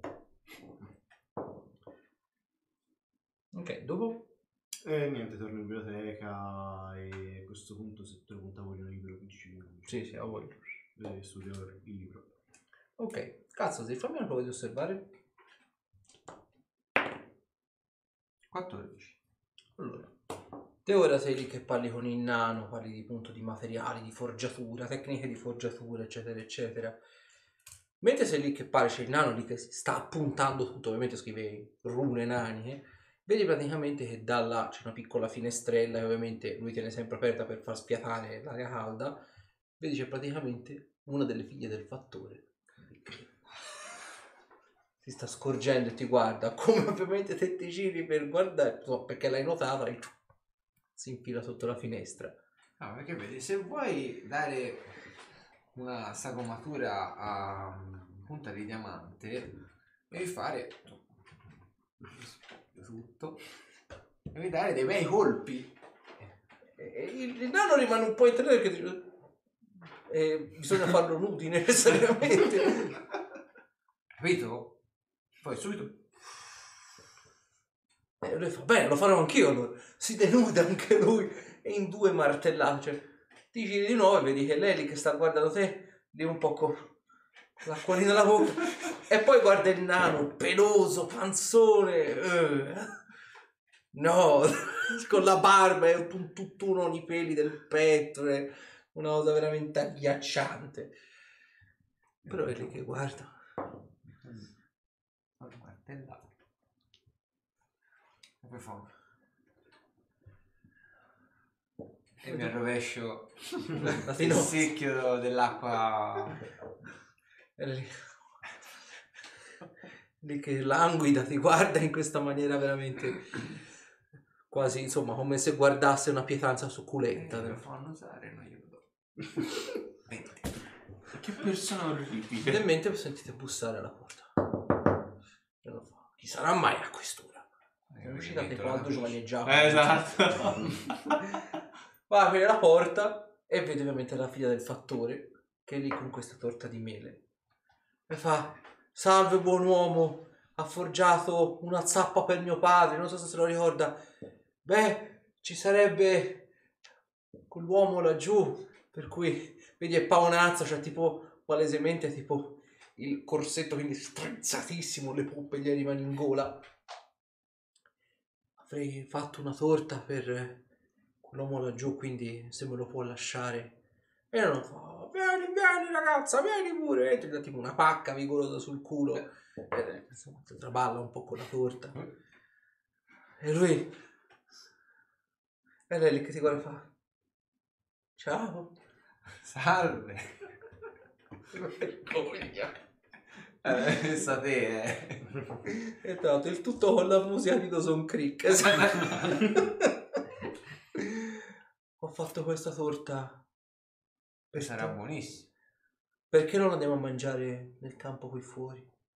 C'è una bella brezza fresca stasera. Guarda là.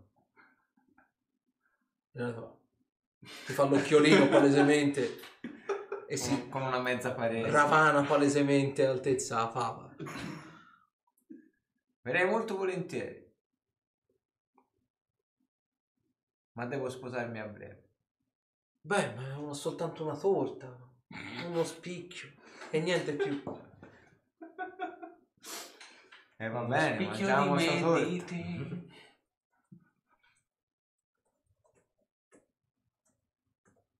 Eh, vado a mangiare la torta. Torta di Liquida. mele calda. torta di mese calda.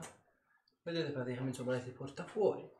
Vedi ovviamente Arthur che se ne sta andando in biblioteca. E ci sono loro due che sono la città è piccolina, quindi ci sono loro due che sono davanti a questo tipo tempiettino fatto a semisfera e sono lì che parlottano con questo sacerdote. Poi lo vedete palesemente che è lì con la figlia del fattore e si sta dirigendo verso i campi. C'è il classico steccato che porta fuori. Eh, certo, insieme, certamente. Allora lo seguiamo, io mi nascondo. Anche tu ti nascondi. Ma se... Vedi lei che ti fa. Ma che? Beh, Sì, dai, è nel momento. voglio essere sincera, forse anche un po' spudorata, ma mi hai colpito non per la tua ricchezza, Oh, per eh, la tua. Beh, che sei un genio. Vabbè, comincia, si avvicina a sto micio. Con sto pelo ramato, però. E fa ciao bel micio e tipo ti mette proprio in mezzo alle toppe, però. E comincia a abbracciare. Non per È bravo. la sì. tua la tua rimostranza economica, ma per eh, quello che hai fatto vedere e in città, come tu ben sai, ci sono molti gnomi, nani e mezzorchi, quindi Eh, Infatti ho sedato anche una rissa prima. eh, ho sentito che io provo a muovermi silenziosamente, nascondendomi alle sue spalle. Mi comincia a fare le fusa. Aspetta, eh, prima mi muovo silenziosamente. Prima mi muovo silenziosamente. Ok, su muovermi silenziosamente ho fatto 45. Vabbè, vabbè, lo provo contrapposto. Sì, vabbè, e non ci prova nemmeno. E su Potrà nascondere... sembrare metagame, ma in realtà è una cosa che volevo fare fin dall'inizio, preciso. Beh, immagino che il mio fisico prestante possa essere... come dire... un... eh, Ah, non viene la- il termine, comunque possa essere interessante per eh, una ragazza così giovane, ma c'è un mio compagno di disavventura. Ehi, ma quella è torta? E provo a infilare il dito nella Si torta. spaventa palesemente, infatti ti fa volare. Per l'appunto volevo presentarglielo. Quella è torta, torta di mele, fantastico. Cosa c'è? Ho È fame. prestante, un po' minghellino. Beh, sì, ma Beh, vi lascio conoscervi meglio. Io devo, devo sposarmi. Anche il Micio vuole una fetta di torta, giusto? Eh, invece non so dove volare. Signora? Beh, è stato un vero piacere, mentre si china fa vedere le tette. Ah, eh, nel mentre io sono... in- Non si offende se mangio, vero? No, No. Ne- c'è tipo un pezzo sano. Prendo e me lo porto. Veramente io sono lì così. mm? Nel, nel mentre sei tipo... Mamma mia, bella fluida. Da dietro un albero vedete l'osea. Sono caso nei fantasmi. Però guarda che bella più di merda. Quanto fumi. Ora torno a taverna. Anzi un po' ne prendo, va, che la metto nel cuscino. Prende con la mano un po' di merda che sembra essere anche sciolta perché gocciola e la metti in un sacchetto fa belli bastoncini verdi. Tipo sacca e- posce. E lì c'è lui. Dico che sono lì con la lo-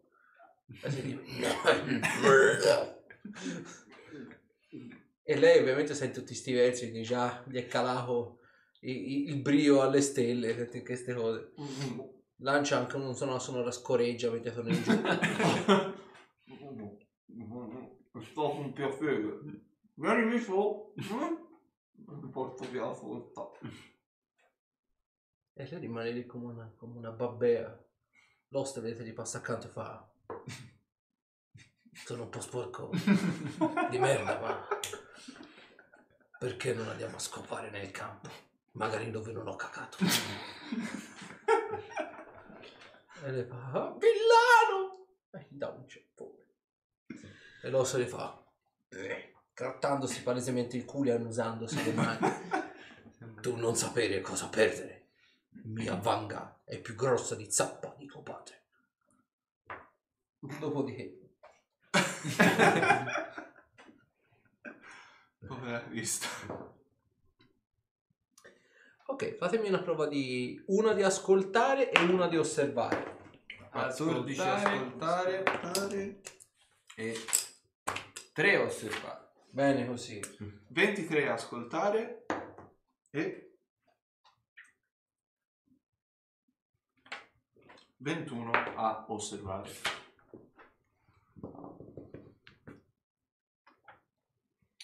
26 a osservare, 28 a ascol- ascoltare. Ok. Allora, tutti quanti cominciate, ovviamente vi siete un po' allontanati dalla tizia, lei comincia a tornare in direzione, diciamo, della sua fattoria, sentite proprio il classico colpo sotto. Girandovi, te casa si, ovviamente c'è il buio dei campi, si vede qualche torcia qua e là nei campi, ma niente di che.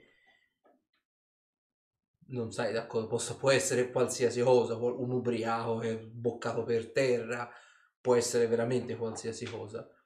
Roderick e Zorander invece vedete distintamente la figlia dell'oste che ovviamente la torta te la sei presa te, lei praticamente aveva soltanto il bustino, se lo stava probabilmente un po' slacciando, che è caduta per terra. La cosa che vi, eh, vi colpisce non è che sia caduta per terra, ma è come è caduta per terra. Vedete distintamente che si sta contorcendo per terra e ha tutti e due i gomiti girati all'indietro. La schiena è in una posizione innaturale e il collo sembra quasi che gli si stia torcendo di 180 gradi. Ha gli occhi sbarrati, bianchi. Di Un grosso C'è ringhio si comincia a produrre nell'aria. C'è gente nei paraggi? Io... Quanto è distante lei più o meno? 5 metri. Ah, uso il salto d'ombra e provo a teleportarmi esattamente accanto a lei. metri. Ok. Zorander? E mi avvicino per capire che dove sta succedendo. Ok. Prova di guarire. Mm, 36. Non ha niente che non vada, ma distintamente capisci che la tensione muscolare ossea è innaturale. Posso ricondurlo a una possibile possessione? Dato che dove è stato... Lo vedete che ora ha gli occhi sbarrati, non guarda né nella tua né nella tua direzione. Guarda nel vuoto apparentemente. Io mi avvicino a loro e faccio Ma che, ca- che, che Eh, sta però- succedendo? ecco appunto. È, è posseduta. Ah, ah. Cominciate a sentire Abbiamo tipo già lei visto. comincia a rantolare, ride in modo nervoso, Abbiamo ride in già modo visto una compulsivo. scena del genere. Sì. Se ve lo ricordate il mendicante A sud. no, a- eh, vicino a Ilster.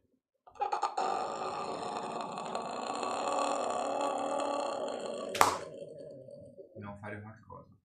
Eh, che cosa? Tipo portarla da un chierico. Eh, sì. Qualcosa. Avete fatto morire innocenti. Avete fatto morire persone che non c'entravano niente. Per cosa? Orgoglio? Farei meglio i vostri conti. Questa puttana brucerà come un tempo è bruciato qualcun altro.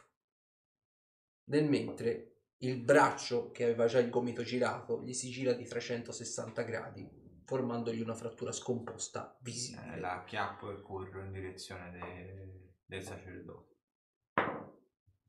Vedi, te ovviamente la chiappi, lei mentre cerca un po' di ribattere, ovviamente non ce la fa a reagire, però senti che proprio ti batti i pugni nella schiena e ti comincia proprio a graffiare con le unghie, proprio, senti proprio infilandosele nella carne peraltro. Lui corre in direzione del tempietto. Eh, Ruderick e Zorander vedete una cosa, la tizia, mentre ovviamente lui se la porta con diciamo in- sulla spalla, ha il collo girato in vostra direzione. Vedete proprio che il collo continua a girarsi di 360 gradi. Ha fatto almeno 4-5 giri. E ovviamente c'è il selciato per terra, quindi emette rumore il selciato. Però voi vedete proprio distintamente che le vertebre all'attaccatura della spina dorsale gli stanno cominciando a uscire dal collo. E vi guarda ghignando con questo sorriso posseduto e questi occhi sbarrati. Castasir è andata proprio a urlarglielo mentre... Ita. Te mentre Arthur che sei in biblioteca senti tipo trambusto da fuori e senti tipo qualcuno probabilmente con dei calzari in metallo cosa- e vedi palesemente Castasir che fuori dal, che sta correndo praticamente con questa donna in, in- in spalla. Eh, chi- Chiudo il libro e esco a vedere che cosa è successo. Te vedi proprio questa tizia che ha la testa che gli sta girando di 360 gradi, fa più giri, vedi proprio anche te le vertebre gli si stanno spaccando, ha un gomito completamente uscito di fuori e sta continuando a emettere questi suoni agghiaccianti. Beh, gli corro dietro. Ok, arrivate tutti e quattro al tempietto. Ovviamente ritrovate c'è il solito sacerdote che avevate visto anche voi prima. Vede arrivare la figlia del fattore in questo stato, vedete che è terrorizzato probabilmente quanto un qualsiasi popolano qui. La fede probabilmente non lo difende da questo. Vedete che fa qualche passo indietro e tirando fuori il simbolo sacro, vedete che è il simbolo sacro di Gar Glitter Gold, lo vedete tra virgolette tremando a imporlo davanti con la mano. Non Non farà termolino niente. non farà niente. niente. C'è bisogno Conoscete di un un esorcismo? Posso provare a farlo, ma Ecco, allora che diamine è successo? vieni qua e muovi. È posseduto. Vedete che prende un'ampolla di, di, di acqua santa Mm. e fa tenetemela ferma. Mm. Vediamo di fare quello che è possibile. La placco. Ok, vedi per, per quanto si provi a dibattere, non si può. Lui gli prova, gli, poi gli tira ste... nemmeno sono, sono proprio ciaffate di acqua santa addosso e la pelle della tizia comincia a bruciare, a ustionarsi e a produrre come se la pelle praticamente di si facesse, comincia a produrre vapore, fumo, urla come una pazza, urla come un'indemoniata appunto. C'è una porta d'ingresso al, al tempio. Purtroppo no, è aperta e quindi ovviamente con l'arco e soprattutto con la struttura con cui è formato diciamo questo complesso di tempietti fa anche un effetto teco. I suoni che già di per sé sono agghiaccianti vengono propagati dall'effetto diciamo della, della conca, ovviamente propagandosi anche in città. Vedete distintamente che le poche persone che inizialmente con il piccolo trambusto si erano fatte avanti in strada, ora di colpo rientrano in casa e cominciano a chiudere gli scuri e tirano le tende. Tanta è la paura di una situazione come questa. Avevano percepito sì che la, la corruzione era arrivata, fisicamente parlando, qui a nord come a sud, ma avevano sempre reputato la città di Kingsburn come esente da una maledizione di questo tipo. Eppure stasera probabilmente molti hanno avuto la conferma del diverso.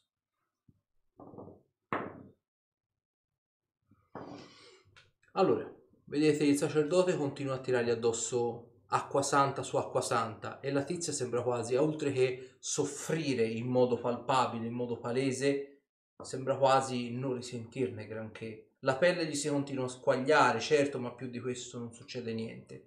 D'un tratto, fammi una prova di lotta.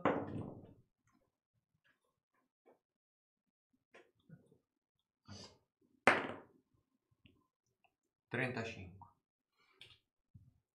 Ok, vedi che la tieni ferma, lei comunque sia prova un minimo a divincolarsi e nel divincolarsi vedi che tenta di agguantare la giugulare al sacerdote, non ci riesce ovviamente perché la tieni ferma, però vedi che è astiosa, è veramente violenta contro, contro il sacerdote in sé per sé, probabilmente perché comprende che vers- contro di voi non può fare niente, quindi cerca diciamo la soluzione più facile in un certo senso, ecco il sacerdote è, è terrorizzato, quindi vedi fa, fa un passo indietro e, e dice io non, non- non so cosa fare. Un Posso libro provare- delle preghiere, qualcosa. Po- posso, posso provare, ma co- come- cosa posso fare di fronte a una cosa di questo tipo? Un rito di esorcismo.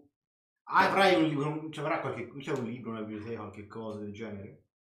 Qualche testo? di- Mm, ho il mio, posso correre a casa Muoviti e valla a prendere. Io continuo a tenerla bloccata. Ok, il sacerdote corre. Io provo a bagnare il il simbolo di Wizard, cioè la schiaccioglia, la appiccio sulla frutta e comincio a cosare. Ok, urla. poco a niente. ma Urla, servirà. urla come una pazza. Chiedo, Chi, Devo se- quello chi sei? Chi sono? Chi siamo? Ponete le domande giuste. Chi siete? allora?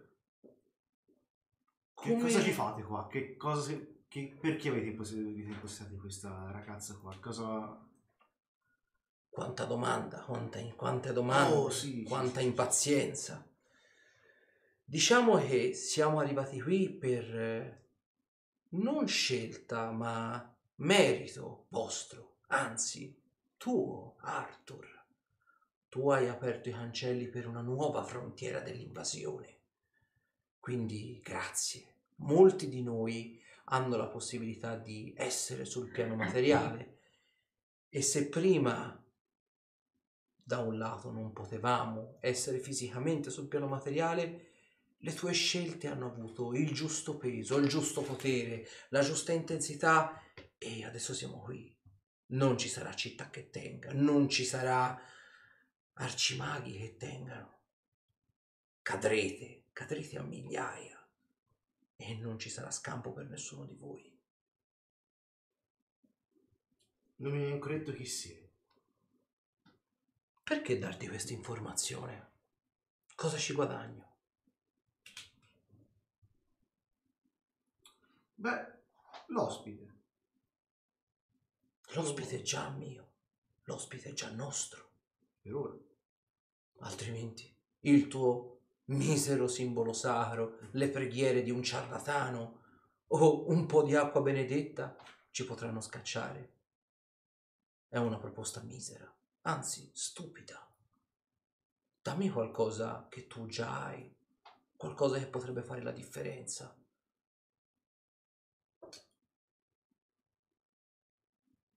Beh, dipende se posso consegnarvelo di persona.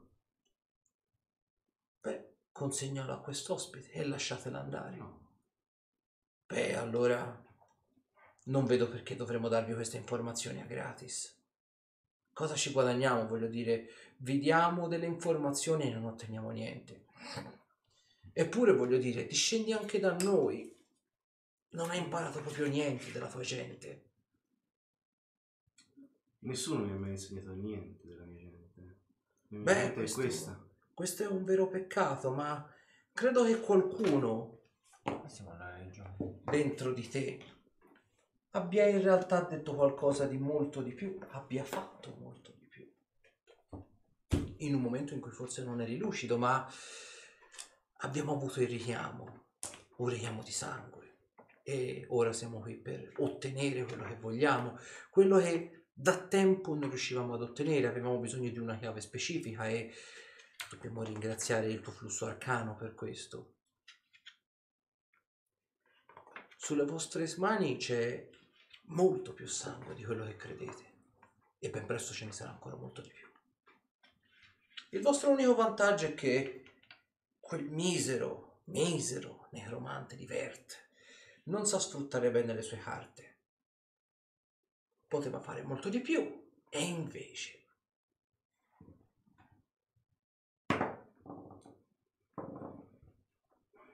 Io ci provo. Non funzionerà, ma ci provo. Ehm, tenetemela ferma. In tre dovreste farcela eguagliare la mia forza. per l'ho già sentita una frase del genere. Però sul robo non c'ero io quella volta. Tenetela ferma. È così che te la rifai con una povera ragazza che non c'entra niente. Pagherà per i suoi Io ci peccati. provo. Spezzare incantamento. Ride. Tentativo, devo ammetterlo, sensato, ma inutile. Servirà ben altro per lasciar- farmi farci lasciare questo ospite. E l'anima è giusto che si intacca, che prende possesso dello spirito. Va bene. Ugualmente, così è il volere comune. Così vuole, ok. Nel mentre Ah, vedete che la testa continua, fa un altro giro di 360 gradi, sentite fisicamente la rottura delle ultime due vertebre che escono fuori dalla spina dorsale. Va bene. eh, La puttana muore, la puttana brucia, ancora una volta. Forse i poteri da stregone non saranno, da, da chierico non saranno abbastanza forti, ma questo forse lo è. Prendo il simbolo sacro e lancio imprigionare l'anima del, del demone spi- sul simbolo sacro. Resistenza agli incantesimi? Nego io. Eh, sti cazzi. Eh, 26. Una cosa, ma di fare una gaffa. Perché questo deve essere grosso. Bella questa.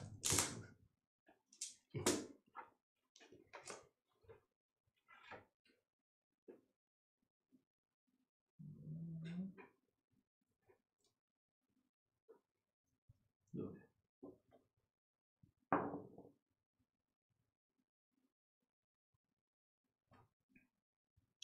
Allora, vedi una cosa. Ah, ok. Ora con cosa l'hai fatto? Mm? Con cosa l'hai fatto ora? Imprigionare l'anima. Sì, no, ma la componente materiale che hai utilizzato? Eh, il simbolo arcano, quello avevo il simbolo arcano di, cioè il simbolo sacro di Ujas. Considera devi avere una gemma di 1000 monete d'oro per ogni dado vita Mm, come componente materiale. No, perché sennò l'incantesimo non parte proprio. Ah, ok. Eh, È come componente materiale proprio. ma io non Eh? c'ho solo il materiale. Quello ma epico o quello normale? Quello è Ah, ok. Allora a posto. Allora, allora torno. E siamo ancora a livello 21 o quello? Esatto. allora, te vedi una cosa. Il, ehm, lanci l'incantesimo e per un momento il corpo della ragazza si affloscia. Quindi vedi proprio che i gomiti si distendono e sentite proprio l'ennesimo crack delle ossa che si schiacciano tra di loro. Probabilmente semplicemente perché entrano in contatto.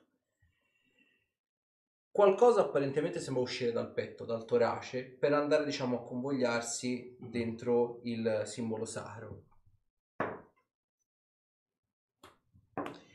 Vedi praticamente che il, questa specie è una specie di energia magica, se così la si vuol dire, un po' simile a una scintilla divina, per così dire, però questa è un, di un rosso scuro, un color porpora, per così dire, come si va praticamente a incastonare all'interno del simbolo sacro, vedi che il simbolo sacro in un primo momento comincia a tremare, quasi come se stesse reagendo all'assimilazione. Dopodiché si ferma. Cerco un po' di scrutare e vedere se ha fatto effetto l'incantesimo oppure no. Fammi anche una prova di osservare. 10. Noti una cosa. Il, allora, eh, l'anima è correttamente dentro Mhm. il simbolo sacro. Tuttavia noti che piccole ma molto numerose il simbolo sacro di il tuo simbolo sacro vedi che sta cominciando a presentare delle crepe e cominciano ad aumentare. Mhm. Non so quanto durerà, però andiamo fuori di qua. Andiamo fuori dalla città. Eh, io la ragazza la lascio lì, sperando che il sacerdote arrivi il prima possibile. Ok. La vedete lì con... eh, non è nemmeno uscito molto sangue in realtà, perché principalmente la cosa è a livello osseo, cioè le ossa sono diventate una poltiglia. La lasciate lì esanime per terra. Mhm. E corro fuori dalla città. Ok. Senti, senti, ora non c'è stio. Arrivato fuori dalla città, lancialo, lancialo lontano. Ok. Fai su sto lancio Possibile. gigante e ovviamente il ora più o meno voi che avete anche la scurovisione o una cosa del genere il simbolo sacro viene proiettato in lontananza dopodiché sentite un piccolo tonfo sordo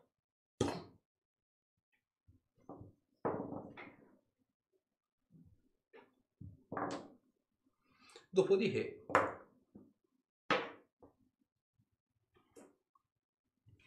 telepaticamente tutti e quattro sentite una voce, una- come una specie di eh, cantilena, per così dire. Quello che un tempo avevamo cercato, ora lo abbiamo ottenuto e le vostre capacità ancora una volta ci sono tornati utili. Grazie per quello che avete fatto. Ora, a tutti gli effetti, siamo liberi. E con questo chiudiamo. Mm. Mm.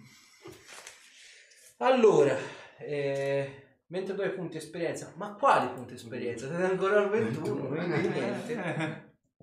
Eh, prima ci chiedevano, peraltro, appunto della questione di zombicide. Eh, se qual- c'è un volontario che ci vuole parlare di zombicide. Chi è meglio del necromante? Eh, non ci ho mai giocato. Avete giocato, ce l'ho anche a casa. Dipende quale versione, il Black Plug, eh, il Green Horde, eh, quello normale. Comunque quello normale il filone è lo stesso. Allora, io direi, innanzitutto, ovviamente salutiamo ovviamente tutti i ragazzi, tutti voi commensali che oggi ci avete fatto compagnia in chat, siete stati come al solito numerosissimi. Ringraziamo il solito, il nostro buon Giulio alias Shaitan, che ovviamente ci ha fatto anche da, messo anche il link della mappa che potete ovviamente trovare. Eh, comunque la trovate sia su Instagram che su Facebook. Eh, ora, speriamo ovviamente che la parte anche della morte di Asminov, eh, la parte insomma quella del, eh, del trapasso per così dire, eh, vi sia piaciuta, dato che sono quattro pagine, le ho scritte diciamo in un tempo piuttosto breve, insomma è stato emozionante leggerlo per così dire. Ehm, dicevano Zombicide, Rue Mork, work. eh, probabilmente tipo un'espansione. Ah, ci sta. No, tutte le espansioni non le conosco anche perché eh, Zombicide eh, non è carino come gioco, ma non, non mi carico un granché, mi sembra abbastanza facile come gioco, sinceramente. Contrariamente a Cam Horror. Sì, es- sì, forse perché baso il livello di standard difficoltà Eh. basato su Arkham, quindi Capisci? Zombicide sembra una passeggiata di salute probabilmente. ad ogni, modo. Ringraziamo appunto tutti voi che avete, ci avete seguito con i giri di Clessidra, nello specifico anche il Rega fra voi che è attivissimo stasera. Continuate a seguirci comunque sia perché mercoledì prossimo comunque sia sarà un punto di svolta. Già stasera comunque sia un minimo si è cominciato a intuire, ma ovviamente mercoledì prossimo ci saranno tante tante novità.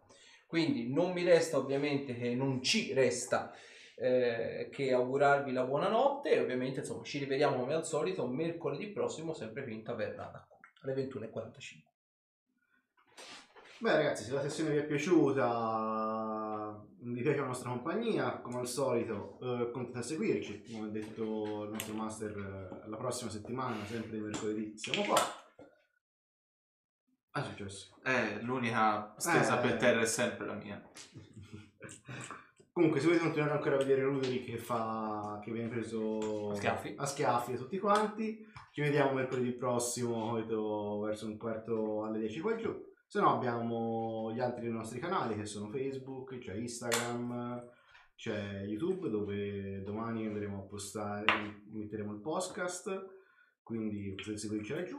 Eh, se avete qualche domanda da farci, come al solito, ci sono i Fuck You Time, mettete magari le, le domande o direttamente qua in chat se ne avete, poi magari le raccogliamo.